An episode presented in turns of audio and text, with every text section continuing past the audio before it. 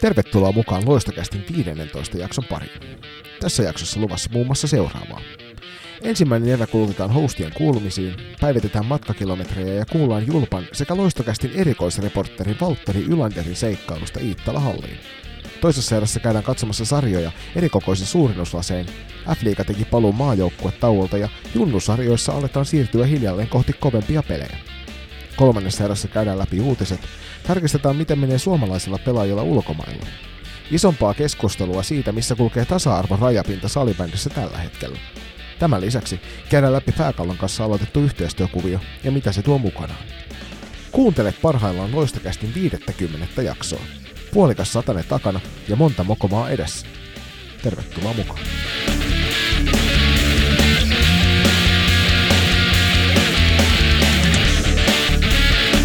Tervetuloa mukaan myös munkin puolesta. Muista, että tämäkin jakso on kuunneltavissa Spotifyn, Googlen ja Applen kautta. Ja jotta et missaa tätä ja tulevia jaksoja, niin seuraa meitä valitsemallasi podcast-alustalla, jotta saat ekojen joukossa tiedon uusista jaksoista. Hyvä Julius, kiva kun sä muistat aina mainita no loistokästi somet ja seurantapaikat, niin ihmiset eivät niistä eksy. Mut hei Julius, mitä sulla kuuluu? Tosi hyvä, kiitos. Toi viime jakson jälkeen on ollut purjehdusta, mutta on ollut myöskin siihen liittyvää vähän harmillista toimintaa, koska nostettiin pari purjevenettä ylös tossa sekä ystäväpariskunnan kanssa ja myöskin meidän lippukunnan kanssa, että nyt täytyy ainakin tuolla meidän pienemmällä purjeveneellä odottaa purjehtimista aina ensi kevääseen saakka, mutta toki isompi vene on ja pysyy veden pinnalla myöskin talven ajan ja tässä pari viikon päästä olisi tarjous lähteä koulutukseen no, neljättä vuotta putkeen. Mitäs sulla? No eipä tässä ihmeempiä. Salibändiä, valmennusta ja kouluun hakua tuossa tein ja itse asiassa ei ensi, mutta sitä seuraavalla viikolla pääsen haastatteluun tämän tiimalta ja toivon mukaan sitten tammikuussa ollaan uusissa, uusissa asioissa kiinni taas kerran ja päästään harjoittelemaan ja opiskelemaan itselle uusia asioita, joka on aina mielenkiintoista. Ja sen lisäksi tietysti on mainittava, että tuossa edellisen jakson jälkeen niin tyttäreni täytti 12. Ja se on isälle hieno hetki, kun tajuaa, että, että kohta se alkaa se teini-ikä puskemaan niin voimakkaasti päälle, ettei juurikaan enää ole toivoa palata menneeseen. Mutta hei Julius, teillä oli aika mielenkiintoinen seikkailu tuo meidän erikoisreportteri Valtterin kanssa tuonne Iittala suunnilla. Joo, että just sinä päivänä kun me oltiin tuolla nostamassa venettä, niin sinnekin piti raahautua jo aamu kahdeksan aikaa ja jokainen varmasti tietää, että tykkää nukkua pitkään ja valvoa taaskin, taaskin myöskin niinku yö myöhään, niin oli aika rapea herätys sinne ja sit kun sieltä lähdettiin, niin kävin nappamassa Valtterin tuosta meidän tutulta spotilta, eli Turun linja-autoasemalta, ja suunnattiin kohti Iittalan palloiluhallia. Navigaattori jostain syystä ohjas meitä jotain hiekkateet pitkin, ja sitten meillä oli vähän kiire sinne, niin piti myös kiirehtiä, niin se saavuttiin about kahden pelatun minuutin jälkeen sinne katsomaan, ja oli kyllä melkoinen kokemus, että tosi hienot puitteet siellä, mutta toskin, että kun meidän ta- tarkoitus on käydä kaikki f hallit tällä kauden läpi, niin 14 hallia on kuljettavana, eli saman verran kuin niitä joukkueet on, mutta sitten on, on sekä niinku esim. FPC Loisto, Steelersi, O2 Jyväskylä noin, niin niillä on useampi halli, missä pelata, niin tämä Ittala-halli oli yksi, yksi niistä, tota, missä Steelers pelaa, niin siellä oli kyllä hyvä meno ja oli Pirkkala-reissun tapaa niin pari katsojaa, jotka huus vähän epäasiattomuksia, mutta ne toki kuuluu asiaan. Niin ja toiva, toisaalta, toisaalta niin eihän noi reissut noihin f paikkakunnille ole yhtä jännittäviä, jos ei siellä tapahtumia tapahdu, että tällä kertaa saitte seikkailla vähän navigaattorin perässä, mutta ei niin paha, että jotain hyvääkin. Ilmeisesti Walterin mummo tarjosi teille äärimmäisen hyvät ruuat. Joo, terkkuja vaan sinne Tammela, että kana ja riisi tuli syötyä ja ajettiin tosiaan sitten paluumatkalla Hämeenlinnan kautta, ettei tarvinnut hiekkateet pitkin mennä, niin oli kyllä hauskaa, hyvä musiikki, hyvä seuraa ja kuunneltiin toi meidän Divari-ennakko tai Divari-katsaus ennakkoa myös läpi ja se on nyt myös teidän kaikkien kuunneltavissa. Tässä välissä to- toki suuri kiitos jokaiselle, että naisten divarikatsaus on meidän kaikki oikein toisteksi kuunnellut jakso tällä hetkellä. Joo, se saavutti kyllä suuren mielenkiinnon välittömästi ensimmäisenä päivänä rikko kaikki ennätykset, joka on hieno nähdä. Ja musta oli äärimmäisen ihanaa se, että kuinka joukkueet eri puolilta Suomea tarttu kiinni tuohon jaksoon, että selkeästi sitä Divari-jaksoa odoteltiin ja haluttiin kuunnella niistä omista joukkueista, vaikkakin vähän pintapuolista analyysiä, mutta toivon mukaan kauden mittaan sitten syvenevää analyysiä. Niin ja sitten sit just toskin huomattiin se voima, mikä teillä kaikilla seuraajilla, että jos, jos dikkaatte tästäkin jaksosta, niin linkatkaa se teidän somessa eteenpäin ja täkätkää loistokästi, niin saadaan hyvälle asialle hyvä määrä kuulijoita. Mutta jotta ei unohdeta tuota hallien läpikäymistä ja matkakilometrejä, niin miltä Julius tällä hetkellä loistokästin kilometrit näyttää näin alkukaudesta? Niin, no ensimmäinen tonni on jo hyvissä jo rikottu, mutta toista kohti mennään ja tällä hetkellä on 1816 kilsaa taitettu pitkin Suomen maanteita. Et ei ole toki vielä hirveän pohjo- pohjoiksi päästy, että Lappeenranta taitaa olla tällä hetkellä pohjoisin paikka, missä ollaan käyty. Hiljalleen, hiljalleen. Kausi tässä on vielä aikaa ja itse asiassa tuossa kun reilu kuukausi aikaa siihen, kun loistokästin toinen osapuoli, nuorempi osapuoli iskeytyy musta tuonne Oulun suunnille. Joo, kyllä ja itse asiassa nyt äh, sunnuntaina seitsemäs päivä olisi ehkä tarkoitus lähteä Tampereella katsomaan tota loiston peliä, niin pitää, pitää tota, äh, chiikata, että miten aikataulut äh, sopii yhteen, että siinä olisi tietenkin klassikilla myös sama aika peli, että saattaa olla, että meidän toi f hallien läpi koluaminen tota, nousee seitsemään halliin tämän viikon, viikonlopun jälkeen. Niin, tällä hetkellä se taitaa olla siinä 5 kautta 14 lukemassa. Kyllä. Mutta tosiaan siinä semmoisia nopeita päivityksiä näihin matkakilometreihin, niin eiköhän me oteta tähän pieni tauko ja siirrytä sitten kohti tuota toista erää. Kylmä Red Bull, parkinkenttä ja kuulokkeissa loistokästä.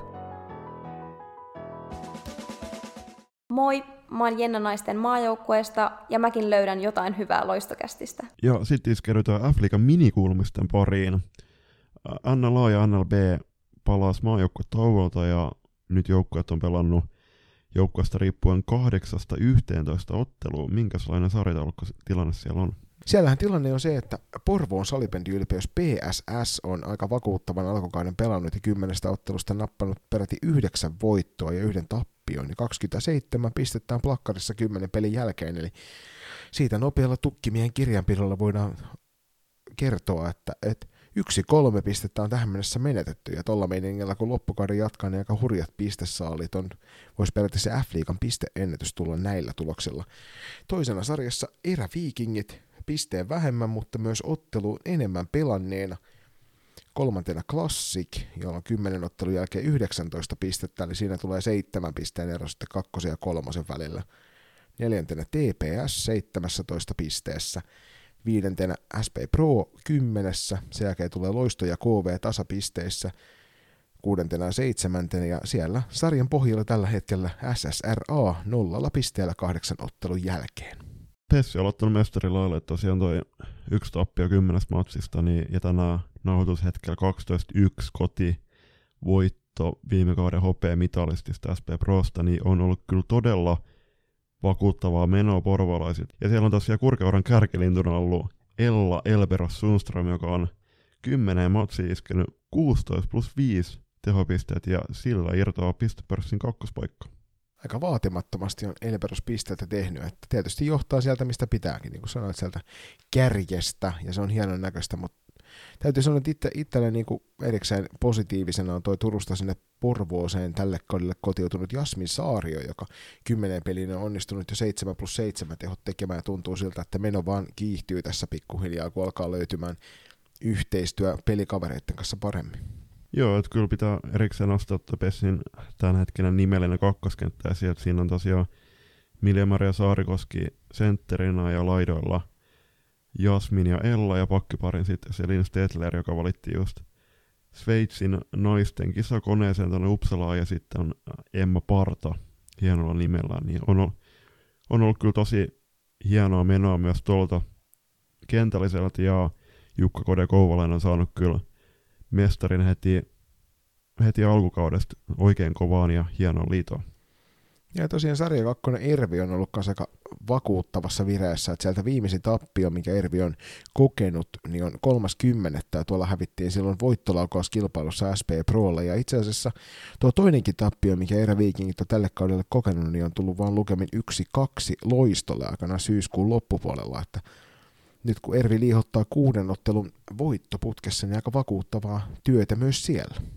Toista se oli viime kaudella, että silloinhan joukkue, kuten kaikki tiedetään, joutuisi turvautumaan valmentajan vaihdokseen, mutta nyt on, kun Raine Laine peri Ville Turosin isot saappaat, niin kyllä on Raine kumppaneinen saanut Ervin varmasti kaivatullaisen vireystilaa heti kauden alusta lähtien, kuten tiedetään, niin F-League on erittäin tasainen sarja, ja jotta sinne playereihin tiensä pystytään selvittämään, niin jokainen piste on ihan älyttömän tärkeä, ja tietenkin se, että kun puhutaan hyvästä alkukaudesta, niin toista se on sitten SSRalla, joka on totta vieläkin, joka on vieläkin kahdeksan ottelun jälkeen nollas pisteessä. Täytyy sanoa, että, että vaikka tiukkaa on ollut noissa peleissä, niin eikä pisteitä ole tullut, niin otteluesitykset ei ollut lähelläkään niin huonoja kuin mitä tällä hetkellä sarjataulukka antaa myöten. Että eivät he noista otteluista kauhean kaukana voitosta olla taistelleet, ovat loppuun asti. Ja toivotaan, että nyt tässä viime ottelussa näkynyt pikkuset tasoeron repeämiset, niin eivät liikaa väsyttäisi tota jengiä, vaan saisivat pidettyä sen raikkaa jalan mukana siellä kentällä, ja se näyttää hyvältä sitten myös loppukautta kohti, koska siellä on kyllä peliesitykset on luvanneet parempaa kuin mitä tulokset on olleet. Joo, siellä oli niin kuin viime kotiottelu tupla, niin sieltä Tepsi haki 1-10 vierasvoito, ja sitten eräviikingit puolestaan 1-5 voiton kotiin tuomiseksi Helsinkiin, niin kuten sanoit, niin on ollut tiukkoja matseja ja toki SSR koki tosi paljon niin kuin pelaajaliikennettä vähän väärään suuntaan tässä tapauksessa. Ja on alkukaudella nyt valitettavasti ehkä näkynyt kuitenkin hienoisesti myös se, että sieltä on ne kärkipelaajat lähteneet kovempien pelien ja kokemusten toivossa Sveitsiin pelaamaan muun muassa, niin uskotaan ja toivotaan, että rankkojankkojen suunta taas kuitenkin muuttuu ja ehkä se karsinta peikko pystytään vielä myöskin Oulun suunnalta välttämään. Joo, kolme edellistä ottelua heillä on päättynyt vähän isommalla maalierolla, että sitä ennen suurin maaliero oli kaksi maalia tuossa alkukaudesta. Että nyt on eräviikingit mm. kaksi kertaa voittaneet heidät useammalla maalilla. Tosiaan toi TPS-ryöpytys, missä kolmas erä, varsinkin kun se meni 5-1 Tepsille, niin oli aika surullinen näytös sitten loppujen lopuksi, mutta ei muuta kuin isoa mm. tsemiä sinne SSR suuntaan, että jaksakaa yrittää vaan, että kyllä se pikkuhiljaa lähtee sekin kelkka kääntymään. Juuri näin. Ja sitten päästään sopilua silloin Tepsiin, että Milla Nurlund on ollut kyllä siellä aikamoisessa ylikylä virässä, että yhdeksän matsiin 16 plus 7 tehopistettä ja sillä irtoaa sitten pistepörssin kärkipaikkaa, että siinä yksi kymmenen vierasvoitos, millä toista 3 plus 2 tehot ja Kalevan toimittaja ihmettelikin kovaan ääneen, ääneen siinä otteluraportissa silloin, että saa aika kovia mimmei olla – milloin edessä, jotta niin kuin paikkaa sinne maajoukkueeseen ei aukea ja eihän sinne sitten auennut. Ei, kyllä täytyy ihmetellä edelleenkin sitä, mutta se toisaalta käsiteltäköön sitten myöhemmin siellä MM-kisa ennakossa. TPS on tällä hetkellä luultavasti F-liigan kovin ykkösnyrkki. Siellä Laura Rantanen, Jenna Saario, Milla Nurlu, Tiina Leminen ja Noora Rantanen on yhdeksän otteluun tämä viisikko tehnyt 32 plus 25 tehot tuossa tietysti huomioitavaa on se, että Milan Hursulta puolet tuon, tuon tota viisikon maaleista tehnyt, niin siellä on aika, aika hurja meno tuolla ykköskentällisellä. Toki niin kuin Laura Rantanen on tehnyt myöskin niin kuin 7 plus 11 tehot ja Jennakin sieltä pikkuhiljaa heräilee vähän nihkeen alkukauden jälkeen tehojen valossa, että on iskenyt nyt 6 plus 3 tehot, 9 matsia, piste, piste per peli keskiarvolla ja erityisesti toi SP Prota vastaan pelattu ottelu, joka päättyisi Tepsi 9-3 vakuuttava voitto, mitä oli itsekin katsomassa, niin siinä Jenna kyllä johti joukkoja tosi hienosti. Ja maalipuiden välissä siellä ollaan totuttu, että Noora Vuorella kantaa suuri, suurimman torjuntavastuun, mutta tällä kaudella sitäkin vähän uusittiin, ja siellä Lisette Blomqvist on päässyt nyt liikassa debytoimaan, niin oli aika vakuuttava ilmeisesti tuossa kotiottelussa Prota vastaan. Joo, 22 torjuntaa, ja erityisesti muistaakseni siihen avauserään tuli 11 torjuntaa, että oli kyllä todella vakuuttava ja lisätte viime kauden joukkokaverit Blue Foxista, eli Noora Isomäki ja Emma Vähäkangas oli myöskin iloitsemassa katsomossa paikan päällä vanha joukkuekaveriotteita. Sitten siirrytään tuohon toiseen turkulaiseen sopivalla aasinsillalla jälleen kerran, eli mihin menee FPC Loisto. Nyt oli edellisessä ottelussa tuolla Upo uudella Nouste-areenalla ihan tuossa Turun kupeessa niin pelattiin jännitty, jännitysnäytelmä, missä kotijoukkue Loisto ja vierasjoukkue Classic väänsivät ihan loppuun asti ja siellä oliko 31 sekuntia ennen loppua, kun Klassikin voittomaali tulee Suvi Hämäläisen mailasta ja tota, Loistolla on nyt aika monta tappiota jo putkeen, mutta peli, jos esitykset rupeaa näyttää pikkuhiljaa paremmalta, että siellä ei, toi klassikkiottelu, niin siinä voi sanoa jopa, että, että ilman mitään punalaseja päässä, niin kaksi erää oli selkeästi parempi joukkue kentällä, vaikka vastassa oli tosiaan suuri ja mahtava family. Mm, no siis joo, viimeisen voitto on tullut 9. lokakuuta Nurmijärvellä Pro lukemin 2-4, tässä on neljä ottelun tappioputki joukkueella menossa, mutta niin kuin sanoit, niin parempi ottei koko ajan on joukkue esittänyt ja toi Nouste Areenan valoissa pelattu ottelu, niin siinä oli kyllä äh, loisto oli toisesta erästä alkaen vähän niskan päällä klassikkiin nähden, että joukkue olisi ehkä ansainnut siitä hieman enemmän kuin lopulta sai. Joo, siellähän toki voidaan sitten sille Jenni Torkin maalilla, joka oli tämä klassikin toinen maali, niin vähän jossitella, että vieressä ollut tuomari ei reagoinut heti, heti siihen alkuun ja sitten siinä meni hetken aikaa ja hän sitten osoitti maalia ja sitten kuitenkin hidastuksista kun katseli jälkikäteen, niin näytti pahasti siltä, ettei se pallo koskaan siellä maaliverkossa käynytkään, vaan tuli sieltä mm. suoraan raudoista pihalle vähän hassun kimmokkeen kautta, mutta nämä on näitä tilanteet, pitää ratkaista siinä hetkessä ja niille ei ikävä kyllä jälkikäteen juuri mitään voi, niin niin kauan se, mitä niin. tulostaululla pelin jälkeen on, kun 60 minuuttia tai 65 minuuttia pelattu, niin se on se, mihin täytyy sitten yksinkertaisesti vaan luottaa, eikä ruveta jossittelemaan. Niin, no siis kun kuitenkin pitää muistaa, että salibändissä ei tota varjo käytössä, niin vaikka kuin monesta eri kuvakulmasta sitä maalia tästä tarkisteltu, niin se erotuomari siinä hetkessä tehty päätös pysyy. Terkkuu vaan sinne loiston valmennukseen Jani Penttilälle hienosta videoklipistä, minkä sain, että oli kyllä silmiä avaava, sanotaan näin. Varmasti. Mutta joo, siellä Sofia Mittentag, kun puhuttiin tuosta Ervistä, niin hänet valittiin juuri vastikään lokakuun pelaajaksi kuuteen matsiin. Hän iski 8 plus 1 tehot ja Sofia on kyllä ollut Ervin vahvoin johtohahmo koko alkukauden. Joo, siellä Nordmanin Taru toki on ollut kanssa vahvassa vireessä, mutta on kyllä hienosti Sofia aloittanut kauden. Että kovan luokan porukka on siellä Ervillä kasassa, ei voi sitä sanoa. Ja nyt kun Ervistä mainitsit, niin otetaan esille sieltä maalipuiden välistä tuo Laura Loisa, joka on tehnyt todella onnistuneen paluun liikakentille. Seitsemän mm. matsia, 18 päästettyä maaliin, 78 torjuntaa ja 81,25 torjuntaprosentti tällä hetkellä. Ja sehän, kuten ollaan moneen kertaan todettu, niin kun maalivahti salibändissä torjuu yli 80 prosentin keskiarvolla, niin se on kovan luokan tekemistä. Joo, ja siis kun mainitsit tuosta Taru Nurmanin, niin siellä on pistepörssin top 10 kolme erviläistä, eli Sofia Mittendorf 11 matsin jälkeen 10 plus 6 tehot. Taru seuraa perästä pistepörssin kuudentena 8 plus 7 tehopisteillä ja Majuun valittu Daniela Vestelund 7 plus 7 tehopisteillä. Siinä on ollut kyllä kova kolmikko. Ja eiköhän me vielä tähän väliin oteta kommentit tuolta KVssa tätä nykyään pelaavalta loistokästin kummipelaajalta Kalpana Tarvaiselta. Pienet kommentit siitä, miten KVn kausi on käynnistynyt.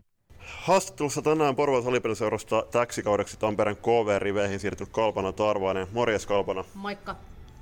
Teillä on 12 ottelua nyt alla alkukauteen. Tulosten valossa hieman vaikea alkukausi. Miten summaisit teidän kauden tähän mennessä? Pikkasen on vaikea, mutta tässä niinku suunta koko ajan ylöspäin pienistä asioista meillä on ollut kiinni toi, että oltaisiin saatu ne kolme pinnaa, että keskitytään niihin pieniin asioihin ja sitten kun ne on kohdilla, niin kyllä se sieltä voitto raavitaan ja tänäänkin oli lähellä. Juuri näin. Joo, tänään tosiaan pelastaa FPC Loistoa vastaan. Sieltä tuli kauden toinen rankkari, tappio. Ää, pienestä asioista on tosiaan kiinni, niin kuin sanoit. Miten te käännätte teidän kelkan?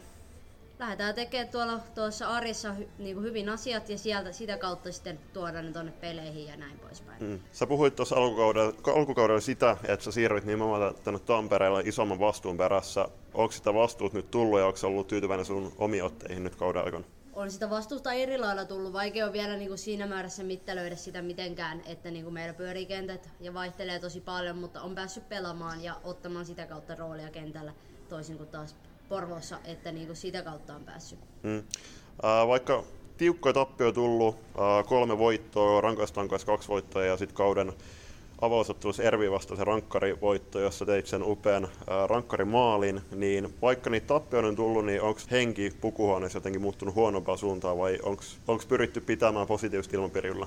Siis enemmän on pyritty pitää positiivista, että ei ole missään vaiheessa mennyt päätä tonne ä, alas ja tota, nyt niinku positiivisen kautta ja niinku, kyllä kaikilla on se voiton tahto tuolla mielessä. Hmm. Seuraavaksi teitä vasta asettuu Turun palloseura 13. marraskuuta Kupittaalla. Tepsi on aloittanut kauden tähän mennessä aika vakuuttavin ottein verrattuna viime kauteen. Millä eväillä Tepsi kaatuu? Niillä arjen eväillä lähdetään tekemään arjessa hyvin hommat ja Tepsi kaadetaan. Viimeiskään ei ollut isoista luvuista kiinni Tepsin kanssa. Että niinku, kyllä se on ihan voitettavissa täällä. Juuri näin.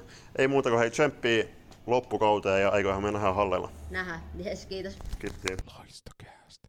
Haastattelu. Et F-liigassa on kyllä maajoukkuetauon jälkeen käyty taas loistavia otteluita monesta kappaletta ja toivottavasti niitä saadaan tässä vielä ennen seuraavaa maajoukkuetaukoa useampia. Mutta eiköhän me Julius katsella vähän tonne F-liiga B-suunnille myöskin. Joo, tosiaan tuossa NLBssä niin se on työssä käyville ihmisille hieman ystävällisempi meinaan, koska no, ei hirveästi noita arkipelejä tuu. tuu ja nytkin tulevan viikonloppuun pelataan, tai joukkueet pelaa tuplamatseja, niin siellä tällä hetkellä kun joukkueet ovat pelanneet kahdeksasta kymmeneen ottelua, niin sarjataulukon ykkösenä on Saiman pallo odotetusti. Tosin Saipa on muutaman pistemenetyksen kokenut, mutta tällä hetkellä yksikään joukko ei kuitenkaan ole onnistunut vielä voittamaan Lappeen rantalaisia. Toinen, toisena tulee sarjanousia Helsingin United 23 pisteellä, kolmantena Oudalens IF 17 pisteellä, neljäntenä Kuopion Velhot 12 pisteessä, viidentenä Niikää 12 pisteessä, O2 Jyväskylä kuudentena viime kaudella todella hienoja otteita Player Recordsilla Stepsia vastaan esittänyt Pirkkalan Pirkat 10 pisteessä, seitsemäntenä eli toista vi- viimeisenä sarjanousia Blue Fox 7, 7 pisteessä ja kahdeksantena hyvin vaikean alkukauden pelannut Steelers, joka on kahdeksan ottelun jälkeen kuitenkin onnistunut keräämään viisi pistettä. Joo, siis tuossa tota Steelersista vaikka ensimmäisenä kiinni Steelers on tehnyt nyt hyvää jälkeä tuossa viime peleissä. Et alkukausi näytti siltä, että nyt voi tulla aika kylmää kyytiä tuossa sarjan mittaa, mutta se Saipalle kärsitty 11-1 tappio, jota mekin Julius oltiin paikan päällä todistamassa, niin sen jälkeen Steelers on saanut tuosta oman pään suojelemisesta vähän paremmin kiinni. Ja siellä viimeisenä lukkona tietysti Julia Kataja on hommansa hoitanut erinomaisesti, ja niin Steelers on saanut käännettyä sitä kelkkaa. Ja nyt on itse asiassa viimeisestä kolmesta ottelusta niin kaksi voittoa peräti naarannut, ja sillä pikkuhiljaa hilaa itseään pois tuolta putoajan paikalta. Viime sunnuntaina pelatusottelussa, kun he voittivat Blue Foxi lukemin 8-7, niin siellä päävastuu valmentamisesta – piti jo kaksinkertainen maailmanmestari Hanna Palomäki, joka korvasi Timo Viitasen päävalmentajan paikalle. Timo joutui jättäytymään ajankäytöllisten haasteiden takia. Olin itse seuraamassa sitä äh, Steelers Saipa-peliä ja kyllä siinkin, jos Steelers näytti hieman niin kuin piristymisen merkkejä ja on kyllä selkeästi reeneissä kuitenkin saatu jotain uutta jujua tuohon tekemiseen. Niin ja toki nämä siis kaksi voittoa, mitkä Steelers on nyt naarannut, on tullut nimenomaan Blue Foxista molemmat ensin, ensin tota, mm. jatko, äh, voittolaukauskilpailussa ja sitten sen tosiaan varsinaisella peliajalla voittivat tuossa toisessa ottelussa. Niin.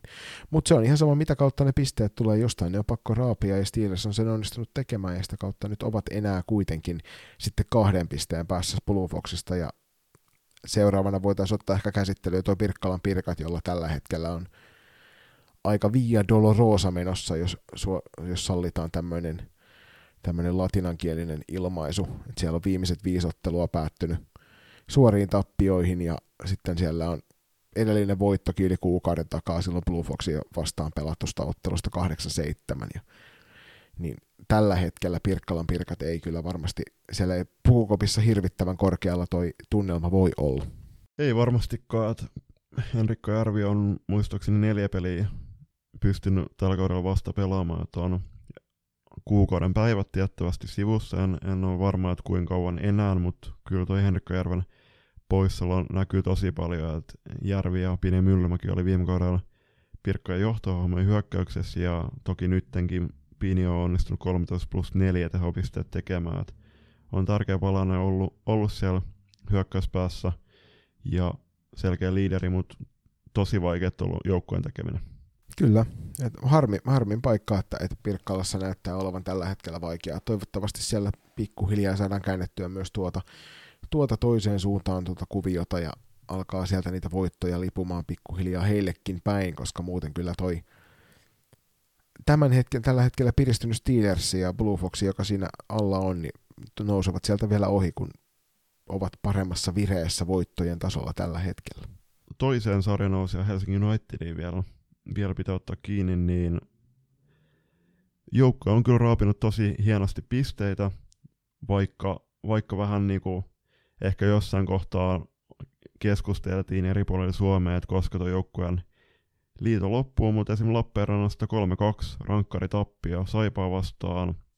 Ja kyllä se joukkueen kunto on, on kyllä ihan käsittämätön, että ei se Roni Kiviharjo ja Sami Martikainen siinä joukkuekuvassa sarjan haastattelussa turhaan puhunut, että on tota, ollut kyllä tosi motivoitunut joukkue heti kesäreenestä lähtien. Niin ja siellä on kuitenkin laaja katras pelaajia, joita kierrättää, eli vaikka kovalla jalalla mennään koko aika, niin luultavasti ei väsähtäminen tapahdu tässä, että ainakaan minkäännäköistä katkeamista ei pitäisi tulla näin varsinaisessa vaiheessa kautta. Että siellä on aika tasaisesti tosiaan pelanneet, että siellä on voittoja, voitto, voiton tiellä ollaan melkein koko aika. Et Saipa on heidät kaksi kertaa onnistunut voittamaan. Tosiaan tämä jälkimmäinen voittolaukauskilpailussa sitten Blue Fox pääsi yllättämään tuossa miltei mm. kuukausi sitten, kuukausi sitten tota, voittolaukauskilpailussa myös heidät, mutta muuten on aika vakuuttavasti HKI UTD aloittanut kautensa. Kyllä. Jos katsotaan vielä tota pistepörssiä hiukan, niin siellä on loistokästin kummi. Ja siellä on loistokästin kummipelaaja Miisa Turunen, johtaa pistepörssiä 10 matsiin, tehopistet 19, 19 plus 6, ja tämä tarkoittaa, että hän on suorittanut noita otteluja 2,5 pisteen pistekeskiarvolla. Joo, ei kyllä yhtään hassummin noin nuorelta Niitokaisalta, että täytyy sanoa, että et ei, ei varmasti kenellekään yllätyksenä tule, että hän on noin kovassa vireessä, että kymmenen ottelun jälkeen niin hän on kahdeksan pistettä tällä hetkellä Pinja Myllymäkiä edellä. Ja sitten sen jälkeen tuleekin oma joukkuekaveri Juuli Hakkarainen seuraavana. Ja toi plus-miinus-tilasto on äärimmäisen hienoa luettava myös Miisalla, että siellä on 31 plussan puolella ja seitsemän miinuksella, eli plus 24 tällä hetkellä tuo, yli, tuo tota plus-miinustilasto, ja se kertoo aika hyvää vinkkiä siitä, että kuinka, kuinka tota, paljon enemmän hyökkäyspäässä peliä pelataan. Yksi sellainen mielenkiintoinen anekdootti täältä löytyy, että Miisan laukaisuprosentti tällä hetkellä on 15,32.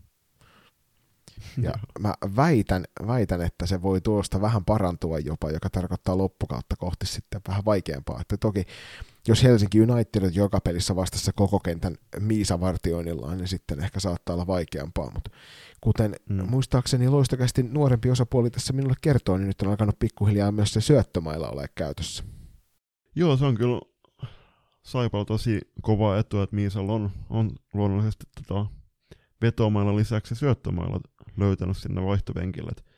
se on vastustajalle tosi hankalaa, hankalaa miettiä, että missä vaihdossa mitäkin mailaa Miisa tulee käyttämään, mutta piti vielä tuohon plus-miinus tilastoon ottaa kiinni, että siellä on Miisan plus 24 äh, lisäksi, niin muistaakseni Miisan ketjukaverit Jenni Saalasti, Elina Suutari ja Petra Mussalo kaikki plus 22, ja piti, pitää vielä erikseen mainita tuo Elina Suutari, muistaakseni pelaa numero 31, joka Valtteri Ylanderin mielestä on sakon paikka, kun kyseessä on kenttäpelaaja. Mutta kannattaa, kannattaa jokaisen tosiaan mennä katsomaan tuossa Steelers-ottelussa tehty, tehty alivoimamaali, että siinä Elina kyllä jekutti Julia Katoa aika huolella siinä. Ja siis edelleenkin plus-minus-tilastossa niin yhdeksän kärkipaikkaa tällä hetkellä Saipan hallussa. Kertoo siitä, kyllä. että kuinka paljon voimakkaammin he tuottavat sinne hyökkäyssuuntaan, kun päästävät omaan päähän niitä hyökkäyksiä. Hyvin menee, vaikka nyt viime matsit onkin vähän tiukkoja olleet. Mutta se oli siinä meidän pääsarjojen osalta.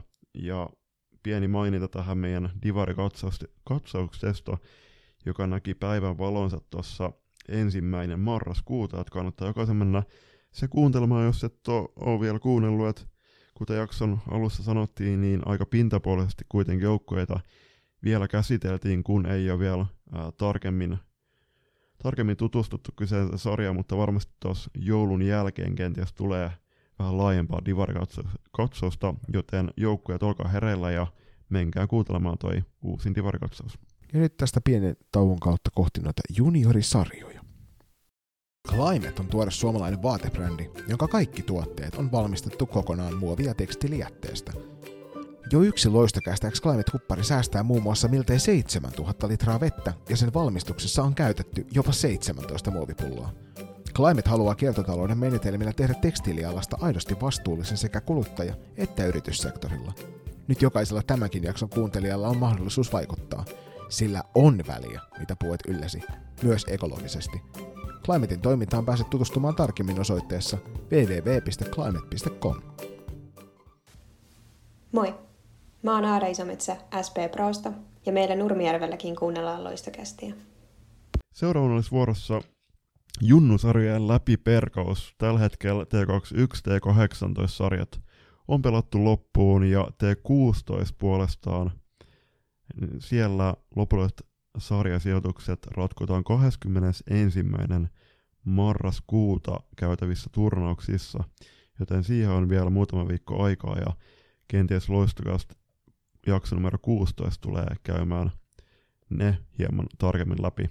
Niin saa nähdä, tuossa tulee aika moni kiire tässä marraskuun loppusuoralla näiden tietyistä, tietyistä kiireistä johtuen, niin voi, katsotaan, että minkä verran ehditään sitä tekemään siellä sitä 16, vai nähtääkö se periaatteessa sinne joulukuun puolelle ennen kuin siihen päästään kiinni, mutta se selviää teille varmasti sitten ajallaan. Mutta tosiaan T21 SM-sarja saatiin tuossa toi alkusarja paketoitua ja sieltä ylempään lohko, ylempään jatkosarjaan ja alempaan jatkosarjaan sitten nämä SM-sarjan joukkueet jaettiin. Ja ketäs meiltä Juli, jos alkulohko ykkösestä selvisi sinne ylempään jatkosarjaan? SPS Virma voitti mm, melko vahvalla loppukirillä alkulohko ykkösen ja täten lunasti paikka sinne ylempään jatkosarjaan. Myöskin tämän tekivät FPC Loisto, Norten Stars sekä Pirkkojen ja Hämestarsin yhteisjoukkue. Ja alkulohko kakkosesta puolestaan SSR siirtyi jo lohkovoittajan auktoriteetilla suoraan tuonne ylempään jatkosarjaan.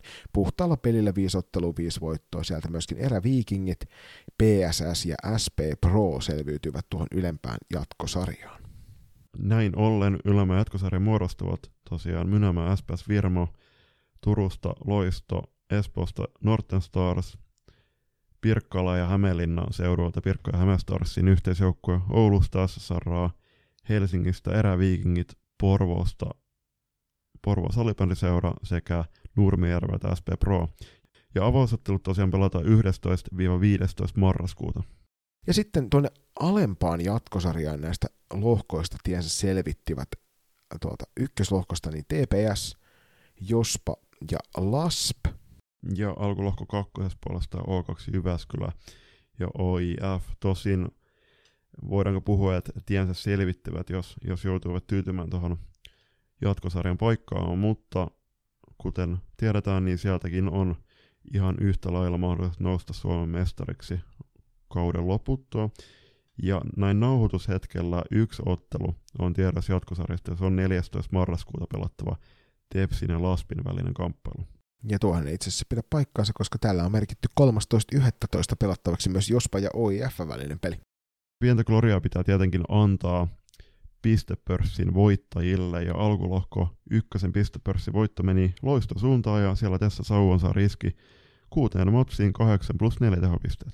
Ja alkulohko kakkosen puolella puolestaan pistepörssin voitti neljällä pelatulla ottelulla PSSn Taimi Mikkola tehoin 5 plus 5. Onnittelut molemmille sarja, sarjapistepörssien voittajille ja mä veikkaan, että nämä neitokaiset löytyvät varmaan kohtalaisen korkealta myös tuolla ja ylemmän jatkosarjan sitten niissä peleissä niin piste pörssistä. Ja sitten siirrytään T18 ja siellä on SM-sarjan joukkueet selvillä. Ja lohko Asta SM-sarjaan tiensä selvittivät Norten Stars, Porvon salibändiseura sekä Saimon pallo. Ja lohko B-stä puolestaan SM-sarjaan selvisivät eräviikingit, FPC Turku ja SPS Virmo. Ja lohko C-stä todella dominoivan alkusarjan pelannut Tampere Classic, SSR sekä Pelikans SP.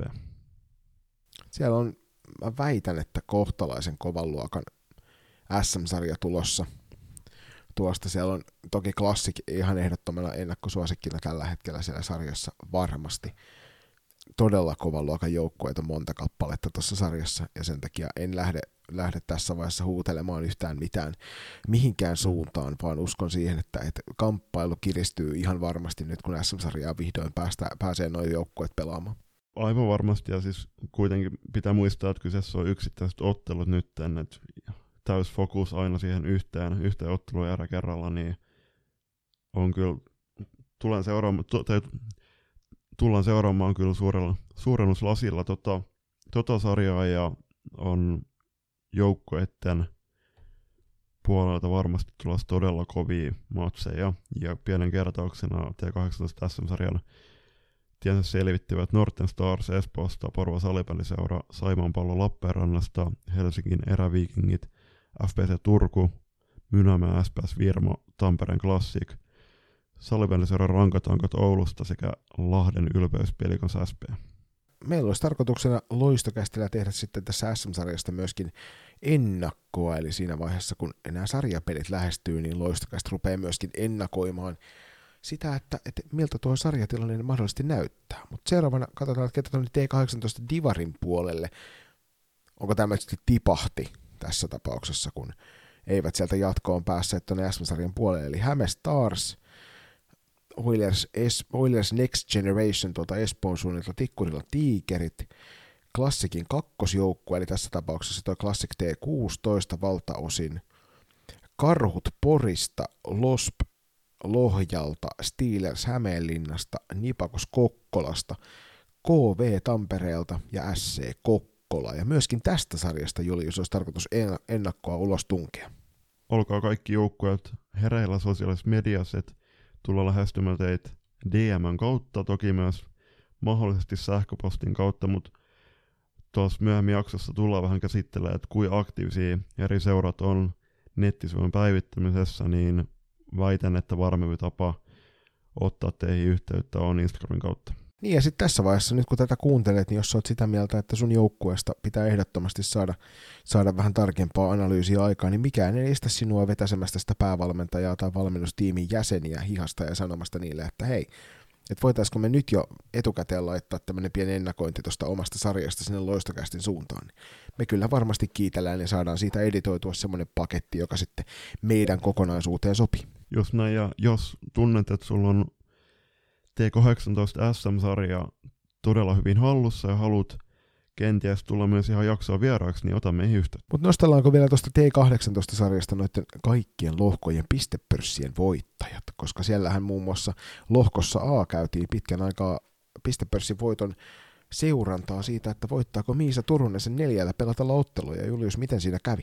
Joo, alkulohko Aassa tosiaan veikkaatiin vähän, että tuleeko Miisa voittamaan tota pistepörssiä, kun hän iski neljä ottelua 18 plus 3 tehopisteet, mutta Evelina Hana Norten Starsissa kesti paineet ja iski 10 matsiin 18 plus 8 tehopisteet ja näin ollen lohko Aan pistepörssivoitto tuli Evelinan nimiin viiden pisteerolla Miisa ja Pinja Suhosen.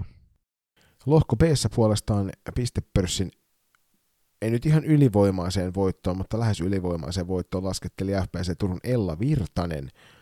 Ja Ellasta semmoinen hauska anekdootti, että Ellahan tosiaan on 07 syntynyt, eli hän pelaa tuolla, pelaa tuolla tota, vielä sen nuorempana ikäluokkana T16 ja nyt tuolla T18 hallitsee jo näitä sarjoja. Siellä tosiaan 10 peli 8 plus 14 eli 22 pistettä. Kyllä vain, ja siinä pitää erikseen mainita, että FPS Turku miehitti kolme ensimmäistä sijaa. Ja puolestaan lohko c Pelikans B ja Taipale voitti pistepörssin melko odotetusti loppujen lopuksi, kun tuohon viimeisen turnausviikon loppu lähettiin, että Bealle 12 matsiin 20 plus 7 tehopistet, ja siinä on kyllä ollut veto melko käytössä. Joo, siinä on kyllä ollut kova luokan maalituottoa, jos 12 ottelua 20 maalia teet. Ihan ei kahta maalia perottelu, mutta niin lähellä, että lasketaan jo siihen. Hurja, hurja meininki on ollut tuolla, ja sieltä mainittakoon tuo loistokästin kummikuuntelija Veera Kurikkala, joka Nipakoksen paidassa teki 10 ottelun 14 plus 7 tehot. Hyvä Veera. Siinä olisi nopea juniorikatsaus myös teille sinne kuulijalaitteiden ääreen ja tästä sukellamme ehkä kevyen tauon kautta kohti tuota kolmatta erää, missä sitten luvassa muun muassa uutiset ja Elina Kujalan rajapyykki. Turhaan sählytiedon pankkiholvi. Loistokästä. Moi, mä oon Verku Rikkala, pelaan Nivakoksessa ja Kokkolassakin kuunnellaan loistokästiä.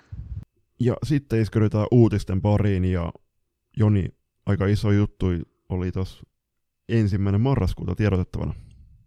Ja siis tämähän oli asia, joka meillä oli jo hetken aikaa tiedossa ennen kuin se uskallettiin ulospäin oikeastaan, tai saatiin ulospäin edes antaa ilmi, koska me oltiin käyty tätä keskustelua tuonne pääkallon suuntaan jo jokunen hetki, mutta kyllähän toi maanantaina ulospuhallettu julkistus siitä, että, että meillä on tämmöinen MM-kisa yhteistyöprojekti ja sitä kautta vuoden loppuun asti jatkuva yhteistyö tuon pääkallon kanssa, joka on kuitenkin Suomen suurin salibändimedia, niin olihan tämä suorastaan niin kuin, ainakin mun elämän perustuksia järisyttävä tieto.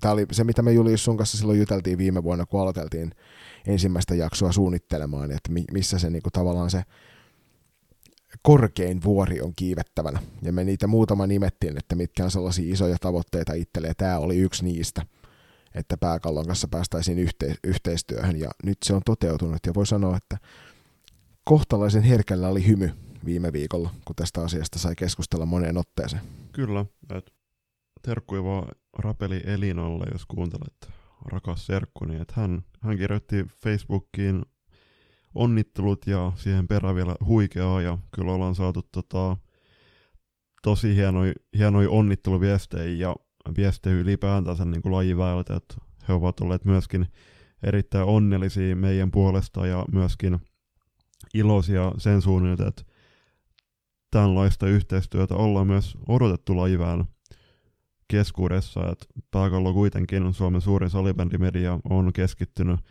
aika lailla tuohon poika- ja miespuoleen ja sieltä suunnilta otettiin itse asiassa meihin yhteyttä ja kysyttiin, että olisiko tämmöistä halukkuutta yhteistyöhön meidän, suun- meidän suunnalla ja ollaan seurattu tosiaan pääkalloa jo pitkään ja täytyy kyllä myöntää, että kun se kysymys, että ollaanko lähdössä Uppsalaan, niin mehän oltiin jo lähdössä ja ne kisapassit on jo meille leimattu mediapassien suhteen, niin oli kyllä tosi otettu olo myös, että Joel sieltä ot, otti sun yhteyttä.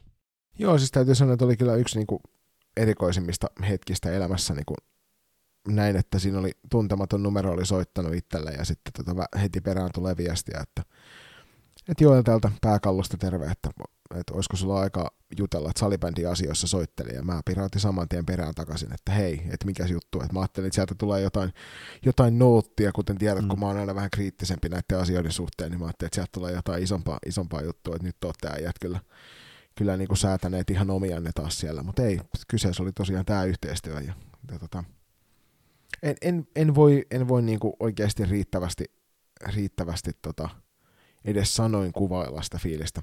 Et toki niin kuin me molemmat tiedetään, että hommat on vasta alussa. Me ei olla itse asiassa vielä niin kuin mitään tehty sen suuremmin tämän yhteistyön tiimoilta muuta kuin Joelin kanssa muutama keskustelu käyty ja varattu hotellit majoitukset tuolta Uppsalan puolelta ja ruvettu katsoa vähän, että millä tavalla tuo homma suoriutuu. Mutta me tosiaan tullaan sieltä tekemään otteluraportteja Suomen, Suomen peleistä tuolta, tuolta, tuolta playereista lähtien ja pelaajahaastatteluita tuotetaan myöskin sieltä tekstimuodossa sitten tonne pääkallon sivuille ja siinä samassa sitten omaa pientä piskuista podcastimme tuotamme paikan päällä Uppsalasta ja on, siis varsinkin kun oltiin valmiiksi lähdössä, niin jotenkin tämä, että, että sit tästä avautui tämmöinen isompi kuvio, niin se oli äärimmäisen hauska fiilis, kun ymmärsin, että hei, nyt ihan oikeasti mennään, tota, ollaan menossa ja mennään vähän isommalla kuviolla. Jotain pääkallon artikkeli on tosi, tosiaan luettavissa osoitteessa paakallo.fi. Kannattaa jokaisen mennä sieltä lukemaan mun ja Jonin ajatuksia tästä yhteistyöstä. Ja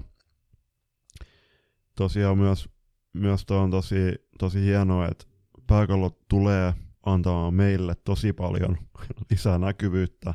Ja itsekin tosiaan journalismin opiskelijana niin ei ole valtion salaisuus, kuten haastattelussa mainitsin, että on kyllä haapellut jo aika pitkään pääkallon kirjoittamisesta, niin on kyllä tosi hieno sauma myös mun ja Joni osalta reenata meidän kirjoittamistaitoja.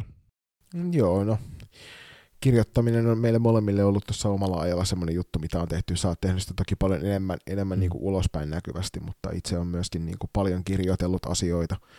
Niin sanottu pöytälaatikkokirjailija olen ollut monta kertaa elämässäni. Ja, tota, nyt, nyt täytyy pikkuhiljaa ruveta sitten niitä tuonne ulospäin tuottamaan. Et oli kyllä oli hauska, hauska nähdä puolikas omaa pärstää ja kaksi kertaa Juliuksen pärstä tuossa artikkelin kuvituksessa. Joo, siis kyllä sä, sä laitat mulle viestiä, että hei, että kello, että, tota, että mä olen niin pääkallon etusivulla.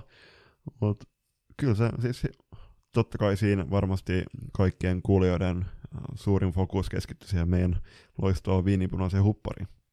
Kyllä, ehdottomasti siis mun, mun silmän suorastaan mukanaan vei toi kaunis maisema ja tuo uskom, uskomaton uros tuossa viininpunaisessa hupparissa. Mutta joo, eiköhän, eiköhän me ole niinku omaa häntä nosteltu tarpeeksi. Siirrytään eteenpäin niinku vakaviin uutisaiheisiin tässä vaiheessa. Kyllä. Joo, ei muuta kuin tota, menkää lukemaan se artikkeli ja ollaan ylpeä osa, osa pääkalloa tästä päivästä lähtien. Mutta hei, seuraavana olisi vuorossa vähän tuommoista isompaa meriittiä, että me ei olla vielä juurikaan kannuksia edes ansaittu tässä lajin parissa, mutta Elina Kujala sen sijaan on. Kyllä. Elina Kujala saavutti seitsemäntenä pelaajana 300 li- pelatun liikattelun rajapyykin 31. lokakuuta pelatussa ottelussa Turun palloseraa vastaan kupittaan palloiluhallissa. Ja siellähän tosiaan nämä muut pelaajat, jotka tuolla 300 ottelun ovat jo entäneet, niin on Katriina Saarinen, joka johtaa tätä listaa vaatimattomalla 359 pelillä. Seuraavana sitten Maria Repo, sitten Anna Ylikojola, Elina Enlund, Irja Lahtinen, Elinan joukkuekaverina tälläkin hetkellä pelaava Emma Itänen ja sitten itse tietysti Elina Kujala. Ja muita 300 ottelun rajapyykin tällä kaudella toivottavasti rikkovia pelaajia ovat liigassa Elina sisko Karolina Kujala sekä Afrika b Saimon pallossa pelaava Juuli Hakkarainen. Täytyy sanoa, että 300 peliä liikatasolla on kyllä sitten jo sellainen saavutus, että, että siinä sun täytyy oikeasti jo osata vähän pelatakin, että sinne ei ihan keitä tahansa onneksi päästetä pelaamaan niin paljon. Ja ehdottomasti Elina Kujala on kaiken suitsutuksen ansainnut tuosta 300 pelistä, kun siinä niin harva sinne pääsee. Joo, ja sitten totta kai, että pitää osata pelata, mutta täytyy myös pysyä kunnossa, koska muistaakseni Iina Leminen saavutti tällä kaudella sadan liikauttelun rajapyykiä. Iina on kuitenkin pelannut yli kymmenen kautta muistaakseni liikaa. Tai olisiko tämä kymmenes kausi? Joo, kyllä tuo terveenä pysyminen on ter- tärkeää ja ennen kaikkea sitten kun pikkuhiljaa pelivuosia rupeaa takana olemaan enemmän, niin siinä vaiheessa varsinkin sitten pitää se itse huoltaminen olla kunnossa että pysyy sitten pelikunnossa myöskin noin komeille lukemille asti. Ei muuta kuin isoa hatunnostoa sinne, sinne SP Pro ja Elina suuntaan. Ja sitten siirrytään uutis eteenpäin ja siellä on hallitustiedote kerrottavana. Eli Salipeliliiton hallitus oli koolla torstain 28.10. Tämän tiedotteen pääpointit on, että vastuullisuusohjelma etenee ja joukkojen määrän lasku huolestuttaa. Joo, siis tuossa lukee, että raportin perusteella liiton sarjoihin osallistuu tällä kaudella yli 490 joukkuetta vähemmän kuin kaksi vuotta sitten, jolloin tuo pandemia ei ollut vielä alkanut. Ja me ollaan tätä monta kertaa sivuttu tätä aihetta, puhuttu siitä, että kuinka pelaa pelaajia on kadonnut, mutta 490 joukkuetta kuulostaa todella isolta määrältä. On, että jos miettii, että vaikka yhdessä lohkossa, jossain sarjassa on kahdeksasta kymmenen joukkuetta, niin sen katsotaan jo tuolla joukkomäärä, niin siinä on todella paljon lohkoja, joita on jäänyt pelaamatta, ja myöskin todella paljon ikäluokkia, joissa joukko- ja pelaajamäärä tätä myöden on, on vähentynyt rajusti surullista ja toivottavasti tästä niin kuin hallituksen myötävaikutuksella niin saadaan pikkuhiljaa toiseen suuntaan käännettyä sitäkin kelkkaa. Niin hallitus on nimittäin käynyt keskustelua asiasta ja viestitti, että seuraaja pitää aktivoida mukaan tarmokkaasti että liiton pitää myös omalta osaltaan tehdä aktiivisesti toimenpiteitä, kokeiluja ja uudistuksia tilanteen korjaamiseksi ja tätähän me kaikki varmasti toivotaan. Ja tiedotteessa myös mainitaan, että hyväksyttiin kaksi uutta jäsenseuraa ja erotettiin eroilmoituksen perusteella kolme jäsenseuraa, eli siinäkin on tuo erotus valitettavasti yhden joukkueen negatiivinen. Lisäksi raportissa Ja lisäksi tiedoksi annettiin raportti kesäpelaamisen tukemisesta, eli seuraa hankkeella tuettiin lopulta noin 56 000 eurolla ja saadun palautteen perusteella tuolla saatiin edistettyä kesän peli- ja harrastustoimintaa ja tämä on tosi iloinen uutinen. No siis ihan mahtavaa, vaikka meiltä toi jääkin toi onnipyörä kesäkap tänä kesänä järjestämättä ikävä kyllä mm. aikataulullista syistä johtuen, niin emme siinä onnistuneet, mutta toivon mukaan tulevana kesänä pääsemme sitten järjestämään loistoka- loistokästin oman kesäkapin, niin sitten ja muutkin muualla Suomen maassa toivon mukaan ensi kesänä järjestävät entistä enemmän noita kesätapahtumia, kun nämä Suomen kesät tuppavat tätä nykyään olemaan lämpimiä ja pitkiä. Juuri näin. Sitten ympyröistä oli tiedotettava, ja tämä oli itse asiassa, nyt kun miettii jälkikäteen, niin aika odotetulainen uutinen, eli 4. marraskuuta Salipeliliiton liiton sivuilla tiedotettiin, että U19 naisten M-turnaukselle uusi järjestäjä, uuden sellainen koronarajoitukset vaarantaa matkustamisen, jonka myöten Wellingtonissa pelattavat kevä, kevään MM-kilpailut siirtyy jonnekin muualle pelattavaksi, ja taas voidaan vaan arvailla, että missä myöhemmin muistaakseni 14. marras, 13-14 pidettävän hallituksen kokouksen jälkeen tiedotettava kisapaikkaa tullaan pelaamaan. Joo, että villit veikkaukset jo tuolla Twitterin puolella ehdotteli, että eiköhän johonkin tuonne Eurooppaan siirry tosta, että toivon mukaan ei ainakaan IFU-areena kolmansia kisoja peräkkäin pelata, että, että kaikki kunnia sinne Uppsalan seuduille, mutta, mutta ehkä voitaisiin antaa noita kisoja pidettäväksi jonnekin muuallekin. Että itse mm. henkilökohtaisesti toivon, että, että se olisi esimerkiksi Tanska tai Norja, jotka voisivat olla hauskoja semmoisia semmoisia paikkoja, missä noita pelata, mutta toki aika, aikajakso on aika lyhyt, että en tiedä kyllä, että onnistuuko tässä vaiheessa mikään tämmöinen niin sanotusti pienempi salibändi maa nappaamaan tuota hommaa haltuun riittävän nopeasti ja sitä kautta toi kevään toukokuun kisat saataisiin sitten pidettyä jossain, jossain tuommoisessa vähän tuntemattomammassa salibändivaltiossa. Mm. Niin siis tos, toki täytyy muistaa, muistaa juurikin toi, että tämän koronan takia myöskin eri maiden salibändiliitot liitot on tehnyt aika rajusti varmasti tappiota, ja toi on kuitenkin taloudellinen taakka, minkä vastuumaa joutuu ottamaan kannattavakseen, mutta tosiaan, että jos esimerkiksi Norjas, pela, Norjas pelattaisi, niin ei Norjas hirveästi huonommat maisemat ainakaan ole kuudessa Ei missään tapauksessa, eikä Tanskassakaan, vaikka siellä aika tasasta on, niin kyllä mm. siellä voi vaikka sitten käydä katsomassa pienen meren patsasta, jos se muuta. Tai Legolandia. Tai Legolandia, nimenomaan. Nehän voitaisiin pelata vaikka Legolandiassa, tehdä sitten niin kuin Legolandia, Legolandia Open-tyyppinen meininki. Tehdään niin, Lego-palikoista kentälaidatkin. Niin, siellä olisi kyllä hyvä sauma vetää nilkkaralle. Nimenomaan just näin. Mutta eiköhän me tota, julppauteta tähän pieni breikki. Sosiaalisessa mediassa seurattu suomalainen salibändi podcast. Loistokäästä. Hej, jag heter Olivia och jag spelar i PSS. Vart jag än dricker mitt matchdagskaffe så lyssnar jag på. Mites menee suomalaisilla katsostaa hieman tota, maailman kovinta salibändisarjaa, eli Ruotsin, Ruotsin äh, naisten salibändin liikaa, ja siellä katsostaa vähän, että miten suomalaiset on pelannut piste, pisteiden valossa, ja loistosta Kais Muuraan täksi kaudeksi siirtynyt Ulla Valtola on iskenyt 3 plus 0 tehot. Joo, siellä Kais Muurahan on pelannut tähän mennessä seitsemän ottelua ja kai on mennyt aika heikosti tuo kauden aloitus, että siellä on kaksi ottelua voitettuna noista seitsemästä ja viisi tappiota. Ja kuten äh, käytävällä kuullut huhut kertoo, niin siellä Kais Murhalla on tällä hetkellä pieni loukkaantumisongelma, että sieltä kakkosentteri puuttuu, jonka takia muun muassa toi Ulla joutuu pelailemaan vähän eri paikoissa, kun hän hyppii siellä sentteri ja pakin väliä hetkittäin. Mm. Se on vähän niin. vaikeaa. Kyllä.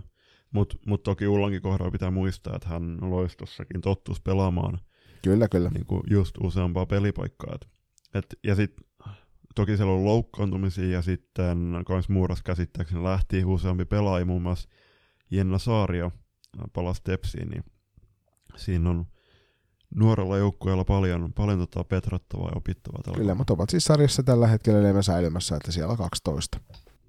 Ja kun loistosta äsken puhuttiin, niin totta kai pitää mainita Iida Mettälä, joka valittiin myöskin Uppsalan kisakoneeseen ja Iida on onnistunut yhden maalin tekemään, eli Ullan tavoin avausma- avausmaali on tehty Ruotsissa. Joo, ja Malmöllä on ihan, itse ihan täysin sama tilanne, että seitsemän pelin jälkeen kaksi voittoa, viisi tappiota ja kuusi pistettä, ja siellä itse asiassa Muuran yläpuolella vähän paremmalla maalierolla tällä hetkellä tuossa sarjassa siellä 11. Laura Manninen Pixbuusta on 1 plus 2 tehot onnistunut tekemään. Ja Pixbuuhan siellä sarjassa kovasti Tuuren Gruppen tai Toreen Gruppenille tarjoaa tuolla kilpailua kärjessä on siellä kaksi tällä hetkellä seitsemän ottelun jälkeen 20 pistettä. Joo, että Pixboot tosi vahva kauden aloitus ja odotan innolla kyllä Pixboot ja Tuuren Gruppinen välistä matsia. Ehdottomasti se on kyllä varmasti niinku ihan huikea peli luvassa siitä ottelusta.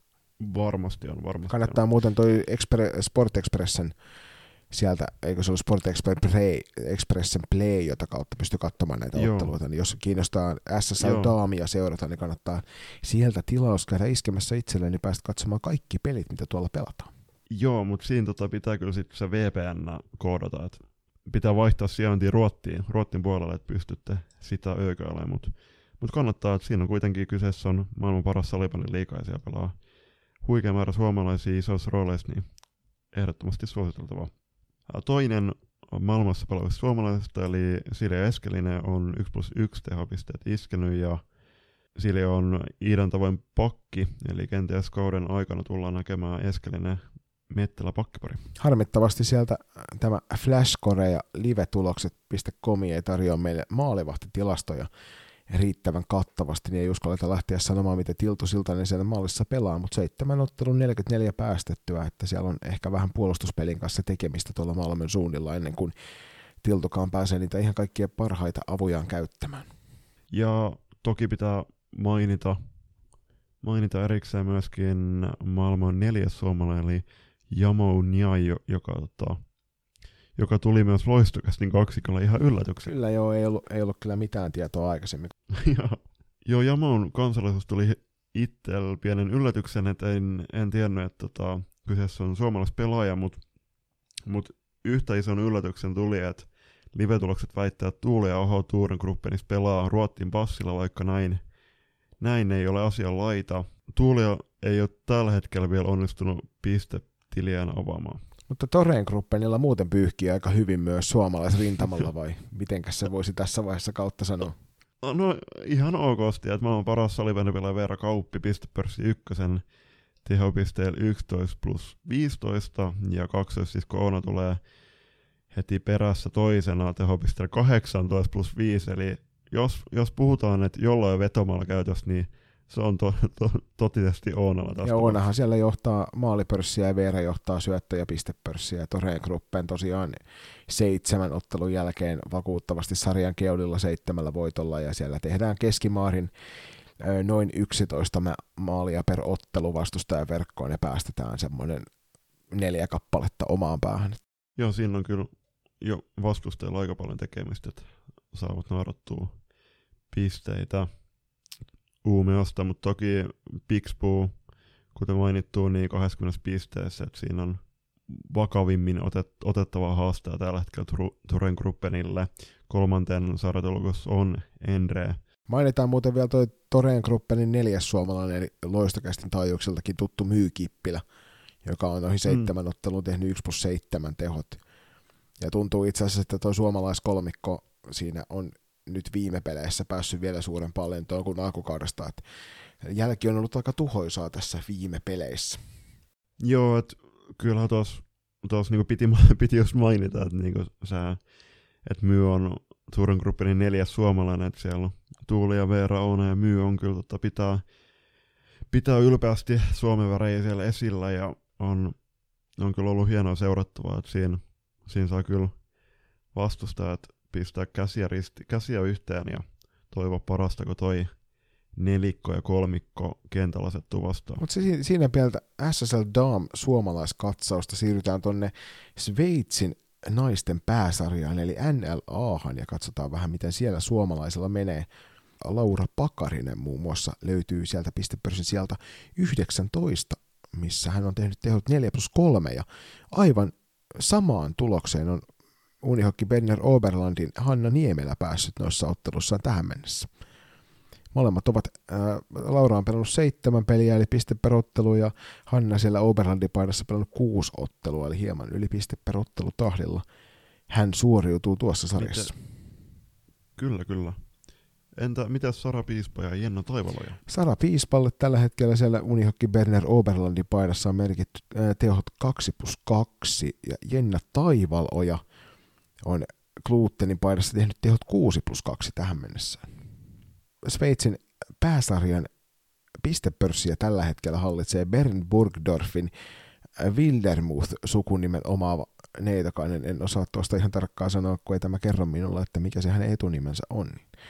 Mutta sarjaahan siellä johtaa tällä hetkellä Zolbruk kuuden ottelun jälkeen täydet 18 pistettä ja Lauran edustama Gluten Dietikon Jets on toisena seitsemän pelatun ottelun jälkeen 18 pisteessä ja sitten Piranhas Chur on siinä kolmantena seitsemän ottelun jälkeen 15 pistettä. Ja tosiaan Ber- Unihokki Berner Oberland, jossa Seppo Pulkkinen muun muassa päävalmentaa, niin on kuuden ottelun jälkeen kahdeksassa pisteessä. Mutta se oli semmoinen suomalaiskatsaus tällä kertaa, ja katsotaan, kenties otetaan yhteyttä tuonne länsinaapuriin seuraavaa jaksoa ajatellen.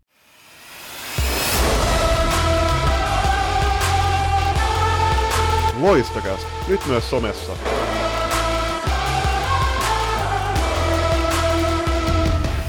Moi, minä olen Miisa Turunen, me pelaan Saipassa F-liigaa ja Lappeenrannassakin kuunnellaan loistokästiä. Seuraavaksi olisi tarkoitus käsitellä tuota naisten maajoukkueen tulevia MM-kisoja ja ennen kaikkea nyt Veera Kaupin esille nostama tasa-arvokysymystä näissä jutuissa. Ei nyt lähdetä mihinkään valtavan syvälliseen analyysiin, ehkä me kaksi mies oletettua täällä loistakästi mikkien takana tekemään mitään suurempia analyysejä tästä tasa-arvomaailmasta naisten salibändissä, mutta kun tätä kohtalaisen lähetä seurataan, niin ollaan nähty sitä vähäksynnän määrää muun muassa tyttöjunioripuolella, niin tota, kyllähän itseä ainakin korpeaa kovin syvältä muun muassa se, että, että nämä kyseiset tulevat MM-kilpailut pelataan aika pienellä areenalla.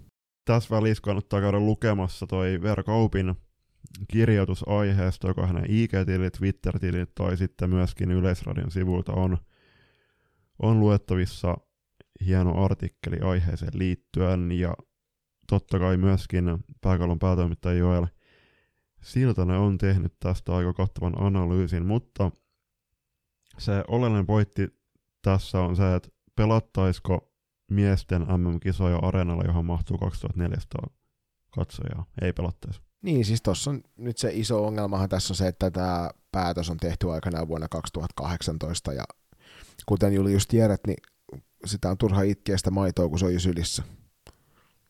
Et tämähän olisi pitänyt aikanaan silloin pystyä tarttumaan siellä vaiheessa kiinni, ja toki me tiedetään kaikki se, että, että naisten MM-kilpailut ei vedä vakuuttavaa yleisökeskiarvoa, varsinkin kun siellä on noita pelejä, joissa pelaavat sitten Singaporea ja muita, jotka ei suurta yleisöä kiinnosta.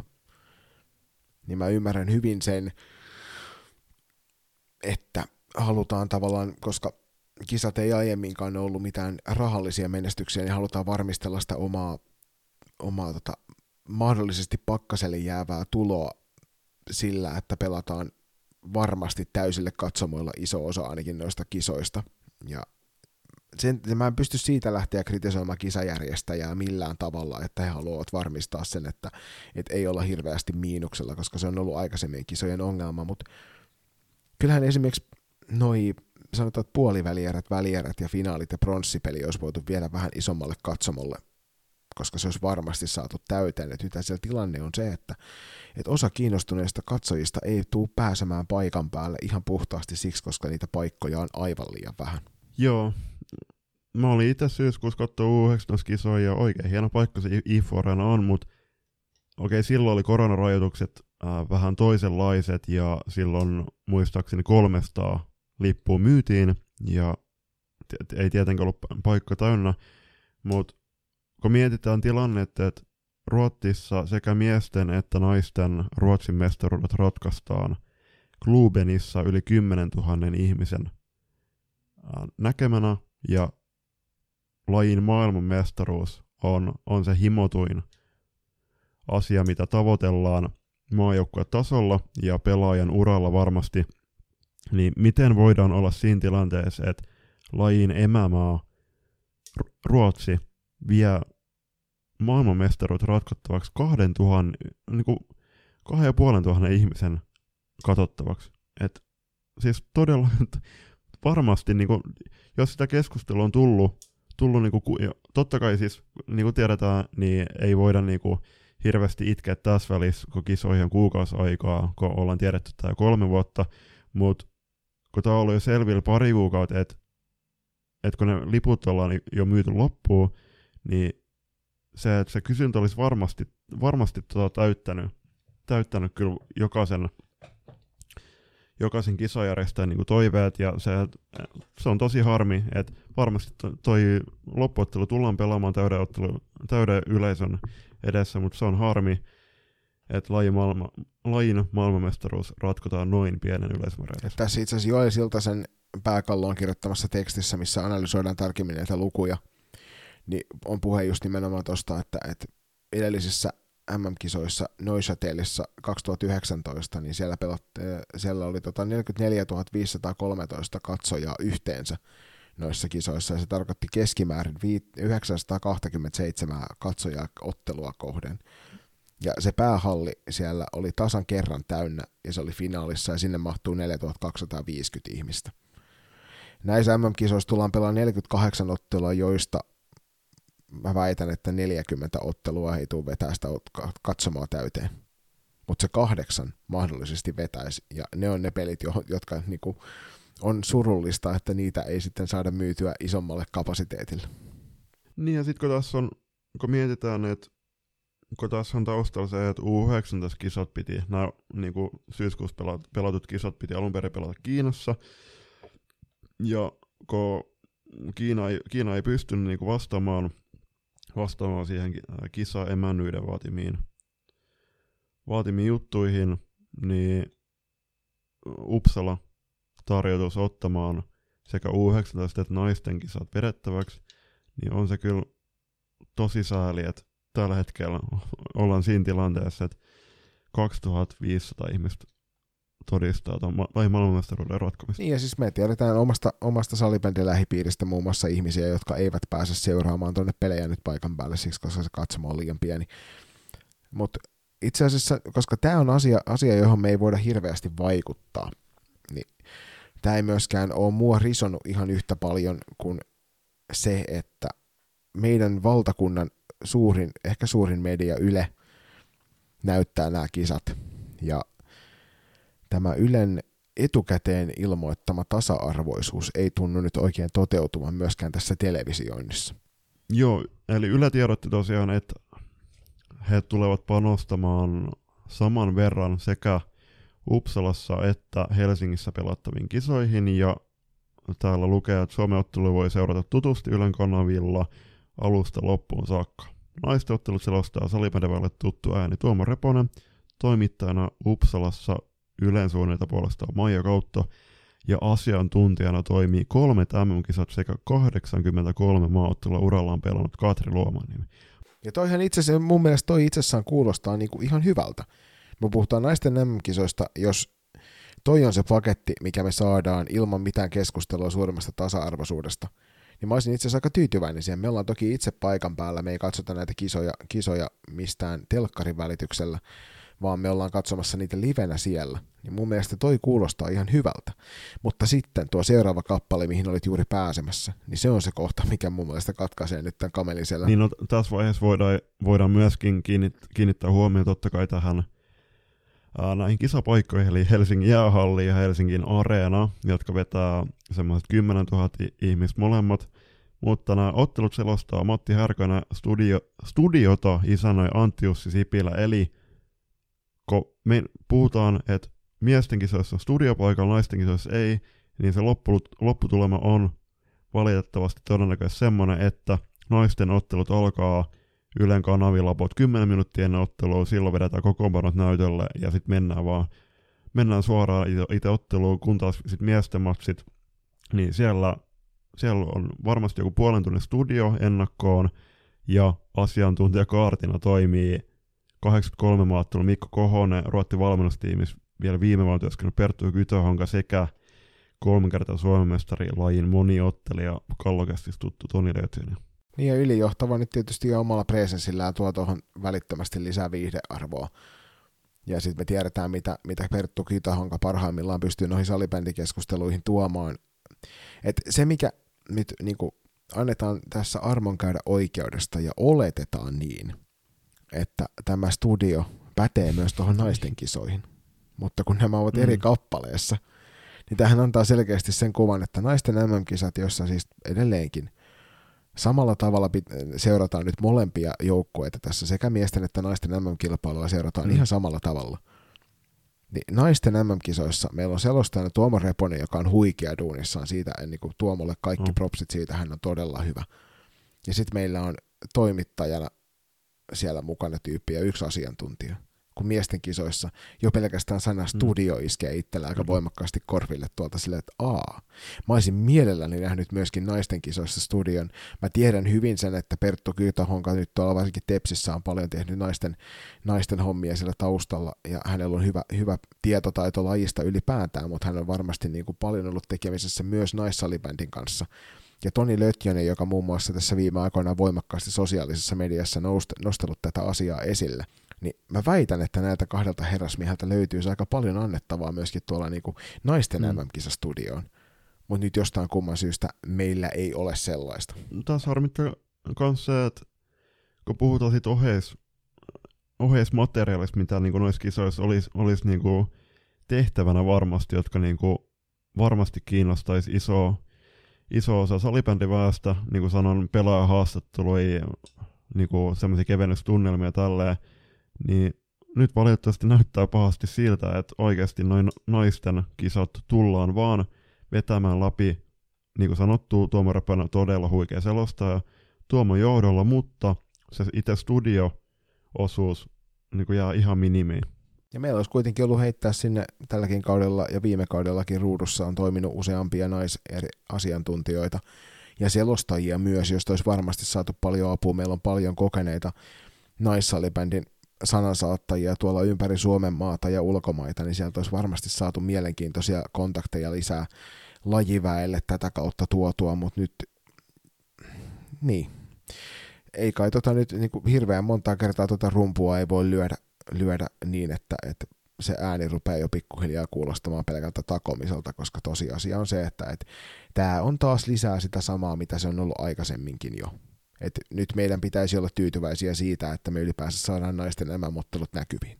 Mutta aika näyttää. Toivotaan, että, että sieltä Yle toimittaa meille ihan loistavat tämän kisat myös naisten puolelta Uppsalasta ja siellä on pienimuotoista studiotoimintaa ja Katri Luomeniemi pääsee, pääsee siellä asiantuntijana esiintymään oikeasti niin kuin riittävän suurella niin, taholla. Siis kun, tässä on kuitenkin se, että kun asiantuntijat, äh, Katri todennäköisesti tulee kommentoimaan noin ottelut Tuomon kanssa, mutta eihän se ole niinku, siis nimenomaan se, että kun Katrilla olisi tosi paljon sanottavaa varmasti ja kommentoitavaa kisoista ja Suomen joukkueesta ja kertoo, kertoo omia niinku kokemuksia kisoista, niin mä toivon, toivon, että Yle tulee antamaan oikeasti ruutuaikaa, ruutuaikaa noihin otteluihin ihan myös sen pelin ulkopuolella.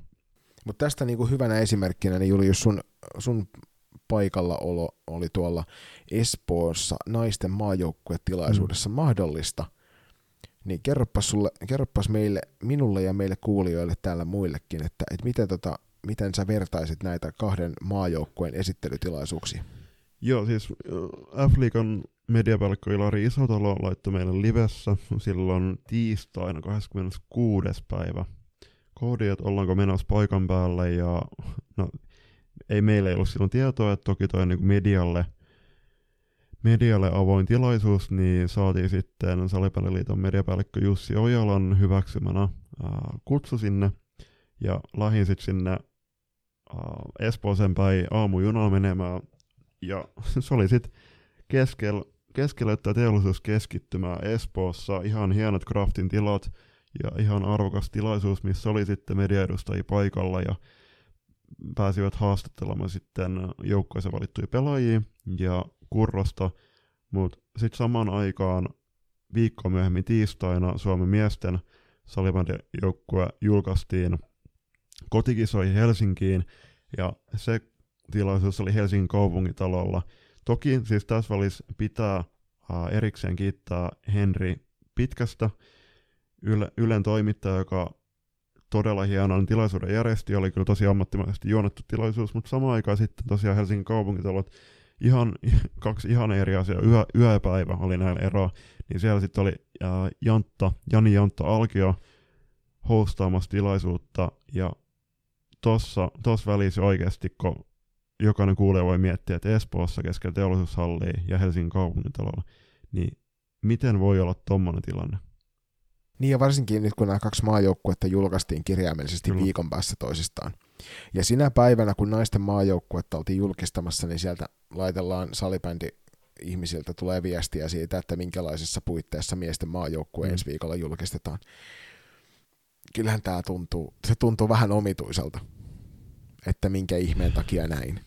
Että minkä takia se miesten tilaisuus sitten ei ollut siellä Craftin tiloissa. Tai en mä nyt sano, että niinku, taas naisten tilaisuuden olisi pitänyt olla siellä samassa paikassa kuin missä se pidetään, se toi, miestenkin tilaisuus. Tai miesten olisi pitänyt olla samassa paikassa, missä pidetään se naisten tilaisuus, jotta tämä tasa-arvo aidosti toteutuisi tässä. Että kyllähän toikin kertoo taas sen olennaisen siitä. Ehkä mediakiinnostuksesta mm. Mm. myös. Et mä väitän, että naisten, naisten MM-kisajoukkueen julkistamiseen ei ollut tulossa yhtä paljon mediaa kuin miesten Ei, MM-kisajoukkueen julkistamiseen.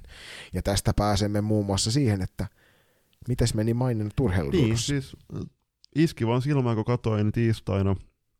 Urkkaruutu, urkkaruutu kuuluu kyllä omiin perinteisiin, että on tota seurannut, seurannut ihan pikkupois lähtien, mutta siellä oli ihan selkeä, selkeä maininta Suomen miesten kisajoukkueesta. Oli ihan, haastateltiin muun muassa Rasmus Koinulesta samaan aikaan viikko aikaisemmin keskiviikkon 27.10. Ei mainittu sanallakaan naisten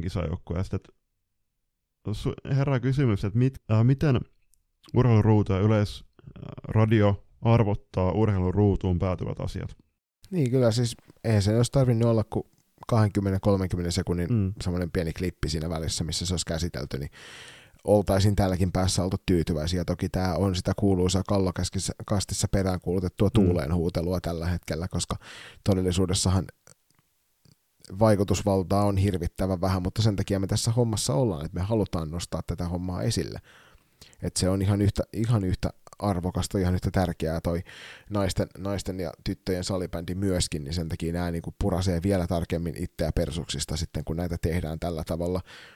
Ei ehkä tietoisesti väärin, mutta kun se, miten se tuodaan esille viikon väliajoin toisistaan, niin se näyttää siltä, että se on tehty tietoisesti sillä tavalla, että, että nyt tässä on tämä meidän arvostuksen määrä, olkaa Niin, siis hyvät. samaan aikaan kuitenkin Yle tekee loistavia artikkeleja itä, kisajoukkueesta ja no totta kai maailman paras salibändipelaaja pelaajan tota artikkeli ansaitsee näkyvyyttä myöskin meidän, meidän tota, verorahoilla maksettavasta sisällöstä, mutta se, että on toi hassun kuulosta.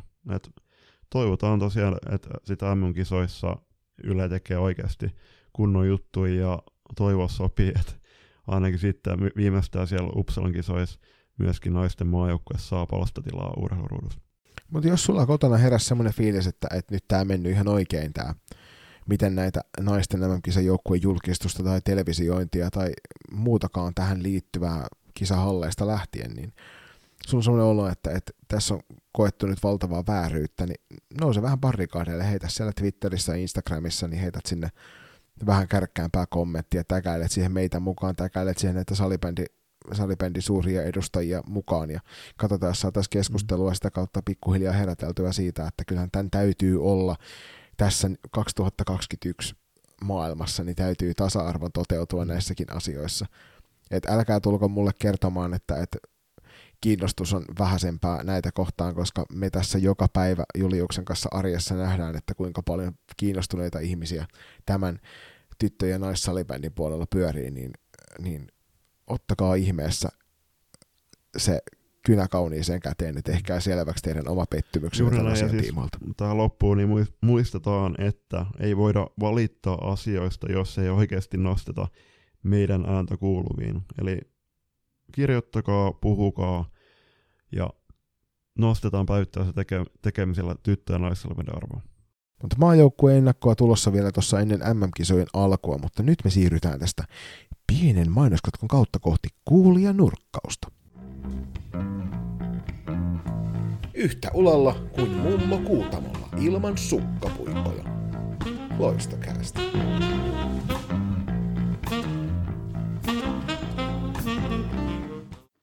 Moro, mä olen Jenni Morottaja. Kiireisen perhearjen keskellä duunimatkat on just tähtihetki keskittyä loistokästiin.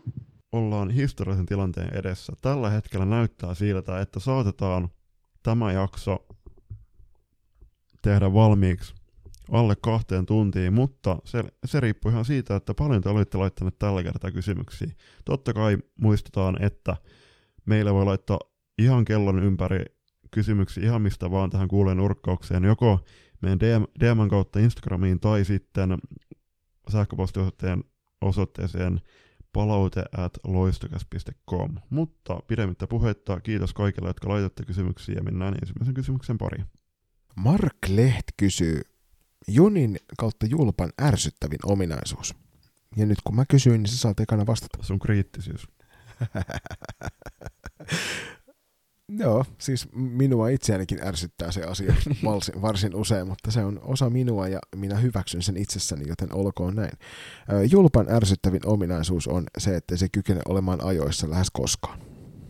En tiedä, mistä puhut. Joo, siis, äh, todetta, siis mainittakoon, että äh, tämänkin tiedostan itsessäni ja saan aina reeneissä kuulla myös meidän, meidän rakkaita pelaajilta, että taas sä oot myöhässä. Ja siis pohjustetaan tätä vielä sillä, että mä olen aina ajoissa joka paikassa.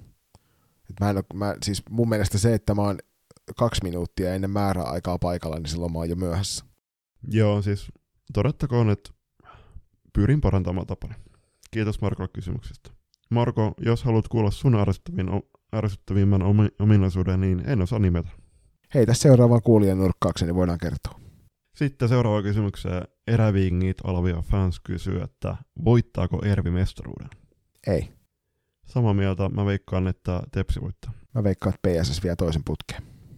Seuraavana meidän kummi, Seuraavana meidän kummikuuntelija Valtsuu kysyy, että koska Jenni Rainio vieraaksi tai Helsinki Unitedin uusi kapteeni? Uh, en osaa sanoa.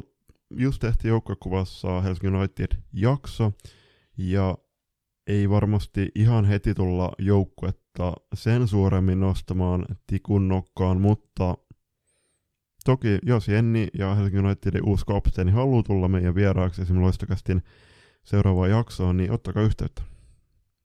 Sitten toinen kysymys Valtsulta, montako pipoa kautta huppareja Julppa omistaa, ja Valtsu, haluatko kuulla niin kuin molempia vastauksia, vai onko tämä pipoa kautta huppari joku... Niin kuin... Se on yhteisluku tietysti. Et jos, sulla, jos sulla on molempia kahdeksan kappaletta, niin sehän on sitten niin kuin matemaattisesti jo hurjan monta yhdistelmää. niin. Tota, kyllä niitä huppareja varmaan joku 15 ja pipoja joku 10. Mulla, mulla on Valtsu neljä pipoa ja kaksi hupparia. Kyllä. Vaikka se ketään kiinnostanut. Sitten Valtsu jatkaa vielä viimeisen kysymyksen, että lempipizza. Äh, lempipizza mulla äh, söin just eilen kotipizzan Berlusconi, tai sitten äh, pizzalaini Forza, mutta kyllä mä päädyin tuohon kotipizzan Berlusconiin. Mun on itse asiassa hirvittävän vaikea heittää tähän mitään, sen verran vähän tulee pizzaa mistään syötyä, mutta jos me heitetään tähän joku tommonen perus kebu, kebu Wörner pizza, hmm. näin kasvissyöjänä, niin yleensä tulee nautittua jotain tällaista kasvispohjasta, ja mun täytyy sanoa, että noissa on kyllä noissa kebumestoissa, niin on aika hyvät kasvisruuat yleensä. Mm, kyllä. Mikäs valksa sun on, ja kaikki kuulijat voi myös mennä kommentoimaan lempipizzaa meidän uusimpaan postaukseen. Ehdottomasti. Tuomas Alvio Nevalainen kysyy, että paras asia Turussa? Veden läheisyys. Samaa mieltä. Siis purjehduksen suuren ystävänä ja totta kai myöskin tuo jokiranta ympäri vuoden on äärimmäisen kaunis paikka. Joo, siis se on vaikea, vaikea selittää ihmiselle, että kuinka uskomattoman hienoa on se, että sä voit kävellä useamman kilometrin tuota jokea ylöspäin, se joen rantaa pitkin mm. ja se muuttuu koko ajan siellä matkalla. Mutta sitten ennen kaikkea se, että tuosta avautuu ihan huikea saaristo meidän eteen, mm. jossa on niinku, ja itse tälleen niinku meren, merenrantakaupungista kotoisin olevana, niin koen, että, että on, olemassa, on olemassa vain yksi oikea vesistöalue, ja se on aina meri. Mm niin tota, kyllähän meren ääressä ihminen tuntee itsensä pieneksi ja se on meille kaikille hyvä tunne. Kyllä. Mutta joo, siis pitää myöskin mainita Portsan kaupungissa Turussa. Tosi hieno paikka, joten kesäisin Ja sitten toi mm, itse tuli asuttua, on Turku muuttanut kuuden vanhan 99 Rovaniemeltä, niin asuin vuodet 1999-2014 Katarinan laaksossa, missä vanhempani yhä asuvat, niin Katarinan laakso ja Katarinan laakson luonnonsuojelualue on äärimmäisen nätti seutu myös. Tälle jälkimmäiselle voin antaa ehdottomasti myös isoa peukkua, koska Katarinan laaksossa on itse asunut monta vuotta, niin on kyllä kaunis paikka. Jemina Haikonen, eli loistokästin kummikuuntelija kysyy, että kolme hedelmää vastaan vissy. Uh, vissy. Se kolme hedelmää mehu on muutenkin, se on niin erikoislaatuisen kuulonen nimi, niin kyllä mä vastaan, että live-vissy ja muutenkin vissy missä tahansa, niin on, on totta, oikea valinta. Siis nyt niin kuin, puhutaanko kivennäisvesistä vai sitä vissyvissystä, koska jos me puhutaan niin siitä vissyvissystä, niin sit siinä tapauksessa mä valitsen kolme hedelmää. Mm, ja siis toi Hartwell-vissy on se ainut oikea ja etenkin niin kuumina kesäpäivinä niin pitää pitää nestetys kunnossa, niin se on... Ja nimenomaan suolatasapaino ennen kaikkea, niin se on äärimmäisen hyvä sinne. Juuri näin. Sitten toinen kysymys Eminalta. Osasitteko odottaa suuren suosion loistokästin suunnilta? En osannut. Sama homma siis. Alun alkaen mehän tehtiin meidän eka jakson FPC Turun tyttö- ja naispuolikaudet 2020-2021, niin sillä nauhoitushetkellä, kun nauhoitettiin sitä jaksoa 7,5 tuntia, puolentoista, jakso, puolentoista tunnin jaksoa varten, niin ei osattu odottaa. Ja siis me on tässä koko aika kahdestaan puhuttu sitä, että, että me pyritään tekemään tätä itsellemme. Kyllä.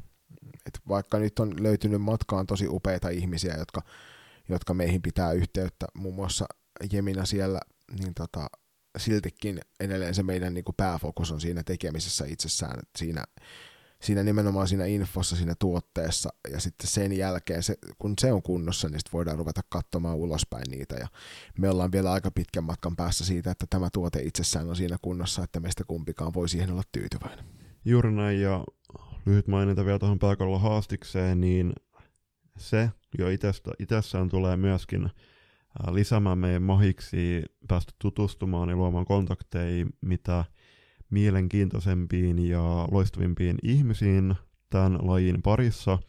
Jo tähän mennessä ollaan päästy, päästy tota vaihtamaan kuulumisia ajatuksia tyttö- ja naissalibändistä ja kaikesta muustakin totta kai jo valtavan hienon määrän ihmisten kanssa. Ja tässä välissä suuri kiitos juuri sinulle, joka kuuntelet tätä jaksoa. Sitten seuraavaksi meidän toinen kummikuuntelija, eli Jasmina Emilia, kysyy tuolla, että ajatuksia tyttö- ja naissalibändin valmennuksen tasosta. Joo, ja Jasmina Emilia tosiaan on Jasmina Jarvinen, joka pelaa tuolla Unioki Pernen Opelandissa hallitseva maailman mestari U19-kisoista ja tässä välissä myöskin äh, parempia vointeja ja pikaisia, pikasta paluuta pelikentillä Jasmina. Ja jakson jälkeen niin käykää ihmeessä, kun katsomassa tuo hänen takeover-päivänsä meidän Instagramista oli aika huikea asetti. Jep. Mutta joo, tuohon kysymykseen itsessään, niin uh, pieni skene ja pienessä skenessä kuitenkin valtava määrä tosi hienoja valmentajia ja kyllä mä väitän, että on tosi, tosi paljon erittäin osaavia valmentajia. Vähän on väkeä. Mm että jos vertaa poikapuoleen, niin huomattavasti paljon vähemmän on porukkaa tämän tyttö- ja naissalibändin valmennuksen parissa.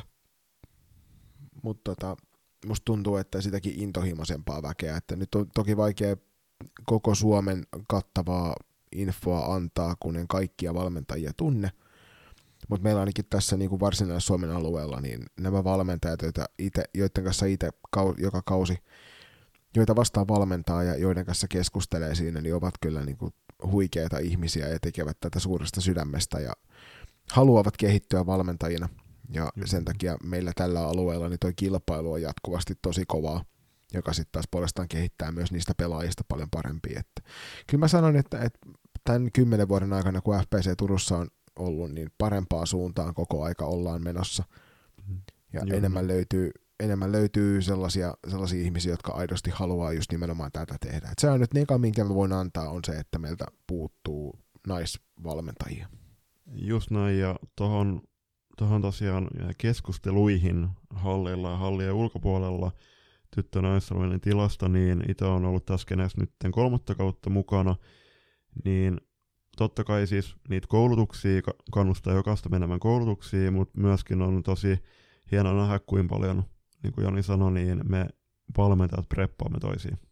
Sitten Jasmiina Emilia kyse, kyselee, että mistä lähti idea lähteä just tyttöä naissalminen sanansaattajaksi. Miten käytännössä aloitte toteuttamaan sitä?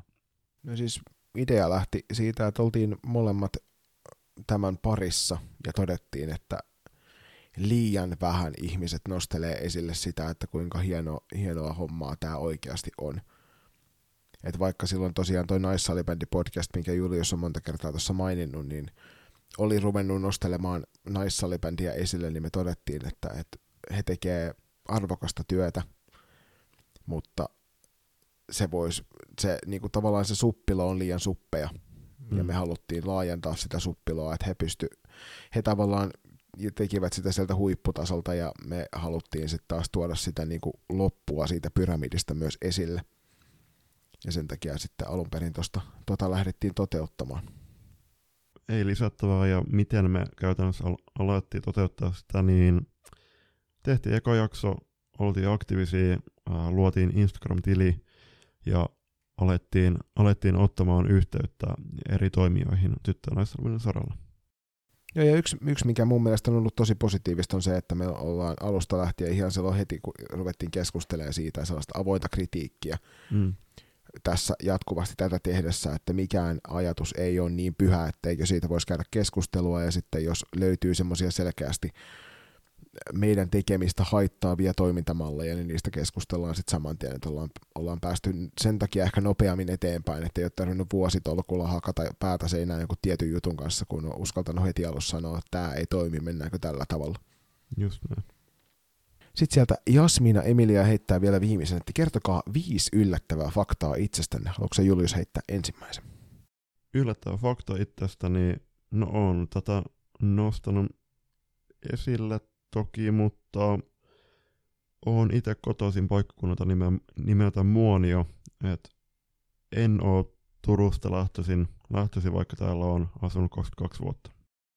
Mun yllättävä fakta sitten ensimmäinen voisi olla vaikka se, että, että mä olen kolmesta sisaruksesta vanhin, että mulla on kaksi pikkusiskoa, joiden kanssa, joiden kanssa tulee harmittavan vähän oltua tekemisessä, vaikka molemmat on mulle valtavan rakkaita, mutta ovat hienoja ihmisiä ja heidän kanssaan on aina mukava viettää aikaa.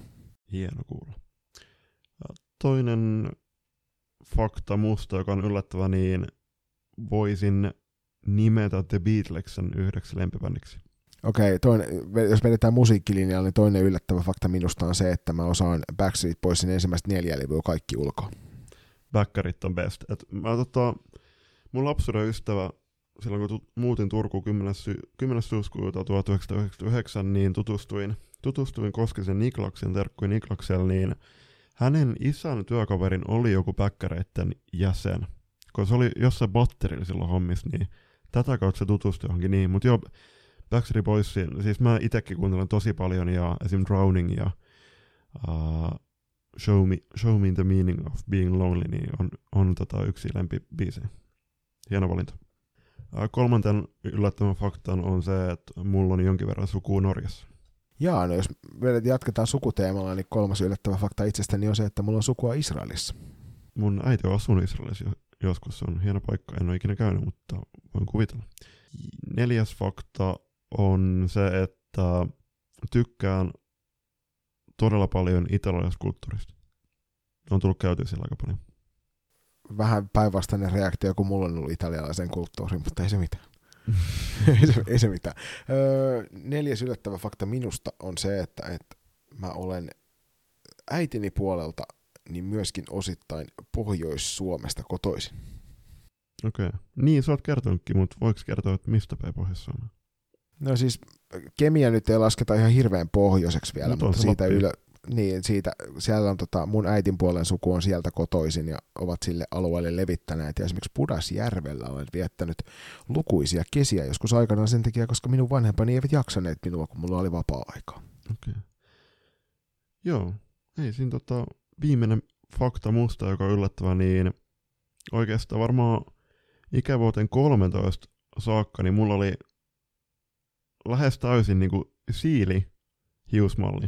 Sitten tota, tuli semmoinen, en nyt sano synkkä vaihe, mutta kasvatin pitkät hiukset. Mulla on, on toki ollut myöskin pitkät hiukset sen jälkeen, kun silloin ainakin täällä Turun suunnilla salibändi, salibändi jätkillä oli tapaan kasvattaa ruottalaistyylisesti pitkät hiukset ja pitää niitä korven takana. Voitte käydä mun somesta ää, ikä tililtä julppa katsomassa ja löytää, löytää hauskoja kuvia siltä ajalta, mutta tosiaan siili, siili olin ennen, ennen tota monta, monta nuoruusvuotta putkeen ja sen jälkeen tosiaan tuli kas, niin kasvattu pitkät hiukset ja värjetty mustalla värillä, eli kerran on värinnyt hiukset, hiukset pitkäksi aikaa, että toi voi olla kuudes yllättävä fakta. Joo, mulla olisi hius, hius, hiusvärijuttuja vähän enemmänkin, kuin niiden kanssa on tullut leikittyä aikaisemmin, mutta heitetään viidentenä yllättävällä faktana minusta se, että mä pidän lähestulkoon joka päivä eri parisukkia tarkoituksella, koska ö, työskentelen lasten parissa ja se on semmoinen hauska pieni jäänmurtaja, ö, varsinkin niin kun uusia lapsia tulee, tulee vastaan, niin tota, se on ollut semmoinen hyvä pieni leikkimielisyysjuttu, mikä itsellä on pysynyt tuossa, että pyrin, pyrin pitämään joka päivä eri parisukat jalassa. Mutta onko toi niinku lähtenyt, lähtenyt siitä liikkeelle, kun sehän on niinku tunnettu, että kun sä peset vaatteita pyykkikoneessa, niin jostain kumman syystä se pyykkikone nielee aina toisen parin sukista. Ei, kun se on lähtenyt ihan siitä, että mä tykkään ostaa samanlaisia sukkia, ja sitten mä ostan niitä sen verran monta kappaletta, ja sitten mä paritan ne niinku aina toisten värien kanssa ihan tarkoituksella. Tämä on nyt sellainen värikombinaatio, jota mä pyrin välttämään, niin on musta ja valkoinen. Vaikka sä oot tepsimies. mä niin leikkaantun pois. ei, ei älä, joo, älä leikkaa tätä. No niin, so, siitä, siitä kiitoksia Jasminalle näistä upeista kysymyksistä. Toivottavasti saitte siinä vähän karua faktaa meistä yllättävällä tavalla. Jep. Ja sitten siirrytään tyttösapaan parasta, joka itse asiassa kysyi viimeksi meiltä Ritva Karinan perkeen kuulumisia, eli kiitos vaan tyttösapa on parasta tilin päivittäjälle. Ja tällä kertaa kysymys kuuluu seuraavanlaista, eli salipädi sukkasääntö. Sukat on vedettävä polviin ja niiden, niiden on väritykseltään sovittava paitojen housujen väriin. Ja tässä on linkki vielä pelisääntöihin. Pitäisikö sit, sitä, siitä luopua vai tuomareiden alkaa puuttuu varsinkin junnuja suosimaan sukat mytyssä nilkoissa tyyliin? Mä haluan ehdottomasti, että, että on peli asuun sopivat sukat, mutta sitten sen jälkeen niin niitä voi hyvin pitää vaikka siellä mytyssä nilkan ympärillä. Itse aikanaan nautin siitä, että mä taittelin ne siististi sinne alas nilkan ympärille sen takia, että en tykkää korkeasta sukista, mutta mun mielestä se on asia, joka voitaisiin poistaa pelisäännöistä se, että niiden pitää olla siellä polvissa asti. Joo, sama, sama mieltä, että on joskus niinku vetänyt ne sukot ylös, ylöspäin niin kuin, niin kuin harvoin, mutta joskus tulee vedettyä, mutta sitten taas just, että kun, kun ei ne kuitenkaan pysy siellä, siellä ja ne valuu pakostakin jossain vaiheessa niin tyyli alas, että sä pidä jotain sukkapuntteja, mutta tosiaan niin kuin, joo, siis niin kuin pitkät sukat, samanväriset peliasuun niin sopivat ja siihen väritykseen sopivat, mutta ei todellakaan, siis mun mielestä toi, toi sääntö tosiaan niin kuin pitäisi luopua siltä osin, että ne pitäisi aina olla ylhäällä. Kiitos myös sinne Tyttösäpä on parasta tilille. Hienoja kysymyksiä nyt kahdessa peräkkäisessä jaksossa. Toivottavasti myös seuraavaan tulee tällaisia vaikeampia kysymyksiä. Ja hei, seuraava kysyjä jaksaa myöskin tu- sukka-teemalla. Eli Teemukin Instassa meidän kummikuuntelijoita niin kysyy, että suosikki sukat? Kysymysmerkki. Mulla on purehdus ja loisto villasukat. No siis mä rakastan villasukkia.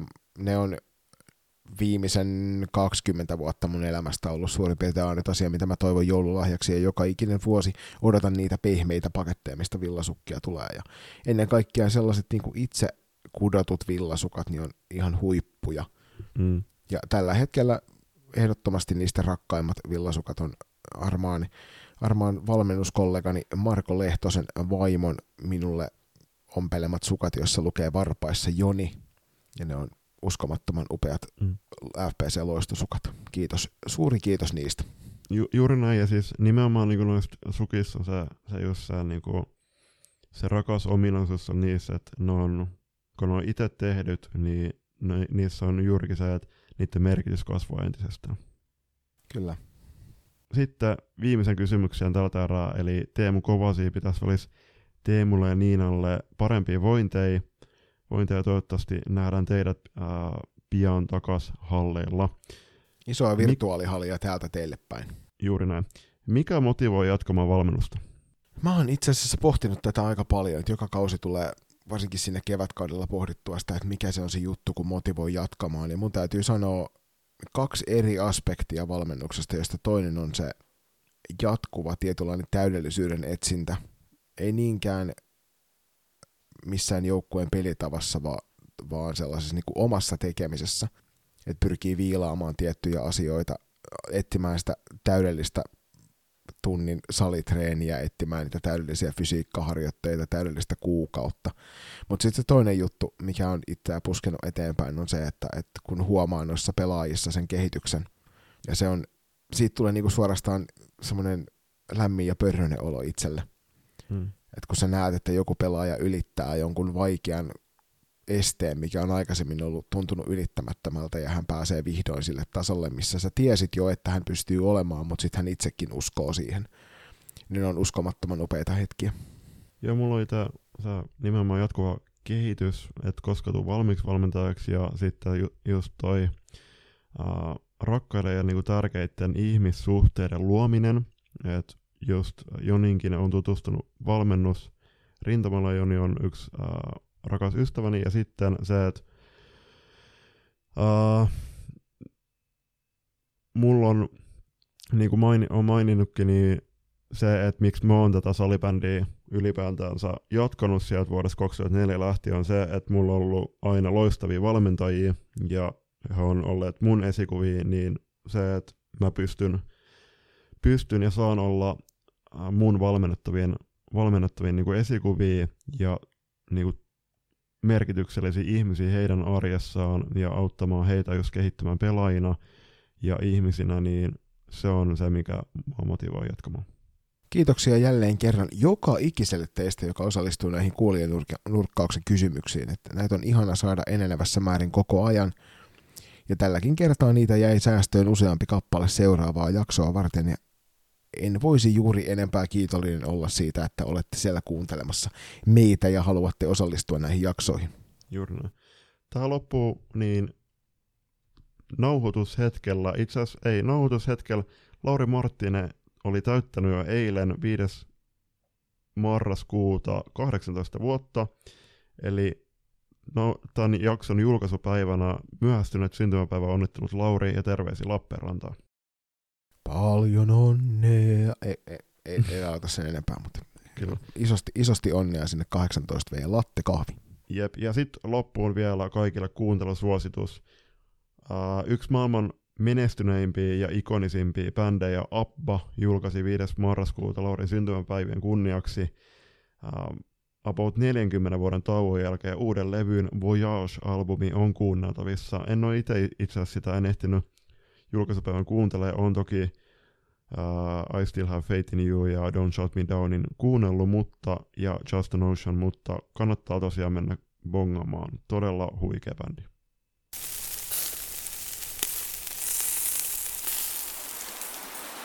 Viilentää kuin sade helteiden jälkeen. Loistokäästä.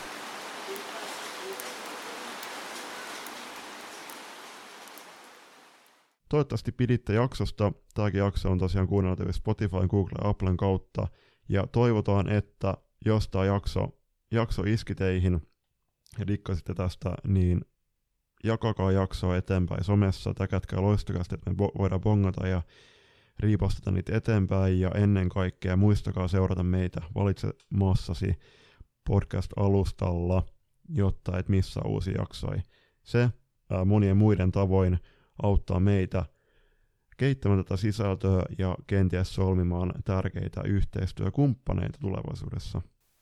Ja käy ihmeessä tsekkaamassa meidän vastikään avatut nettisivut loistakäst.com.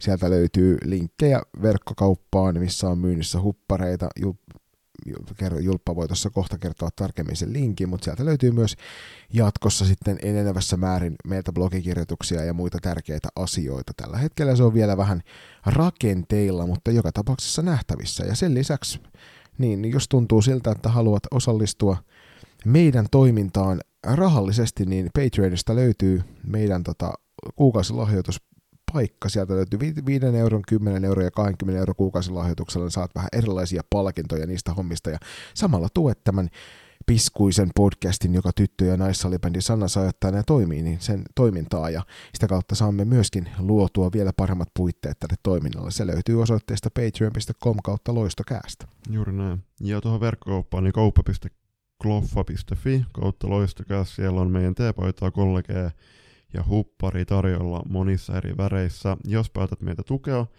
ja valita sieltä itselle sopiva sopiva tekstiili ja täten varmistua siitä, että oot siellä, missä ikinä kuuntelettekin, varmasti yksi tyylikkäimpiä, tyylikkäimpiä hahmoja te siellä päin, niin kiitos siitä.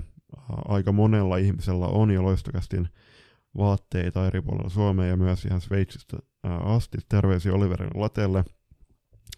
Mutta tosiaan kiitos, että olette ollut osa loistokästin matkaa tähän asti ja ei muuta kuin kuullaan seuraavassa jaksossa ja nähdään hallilla. Nähdään hallilla.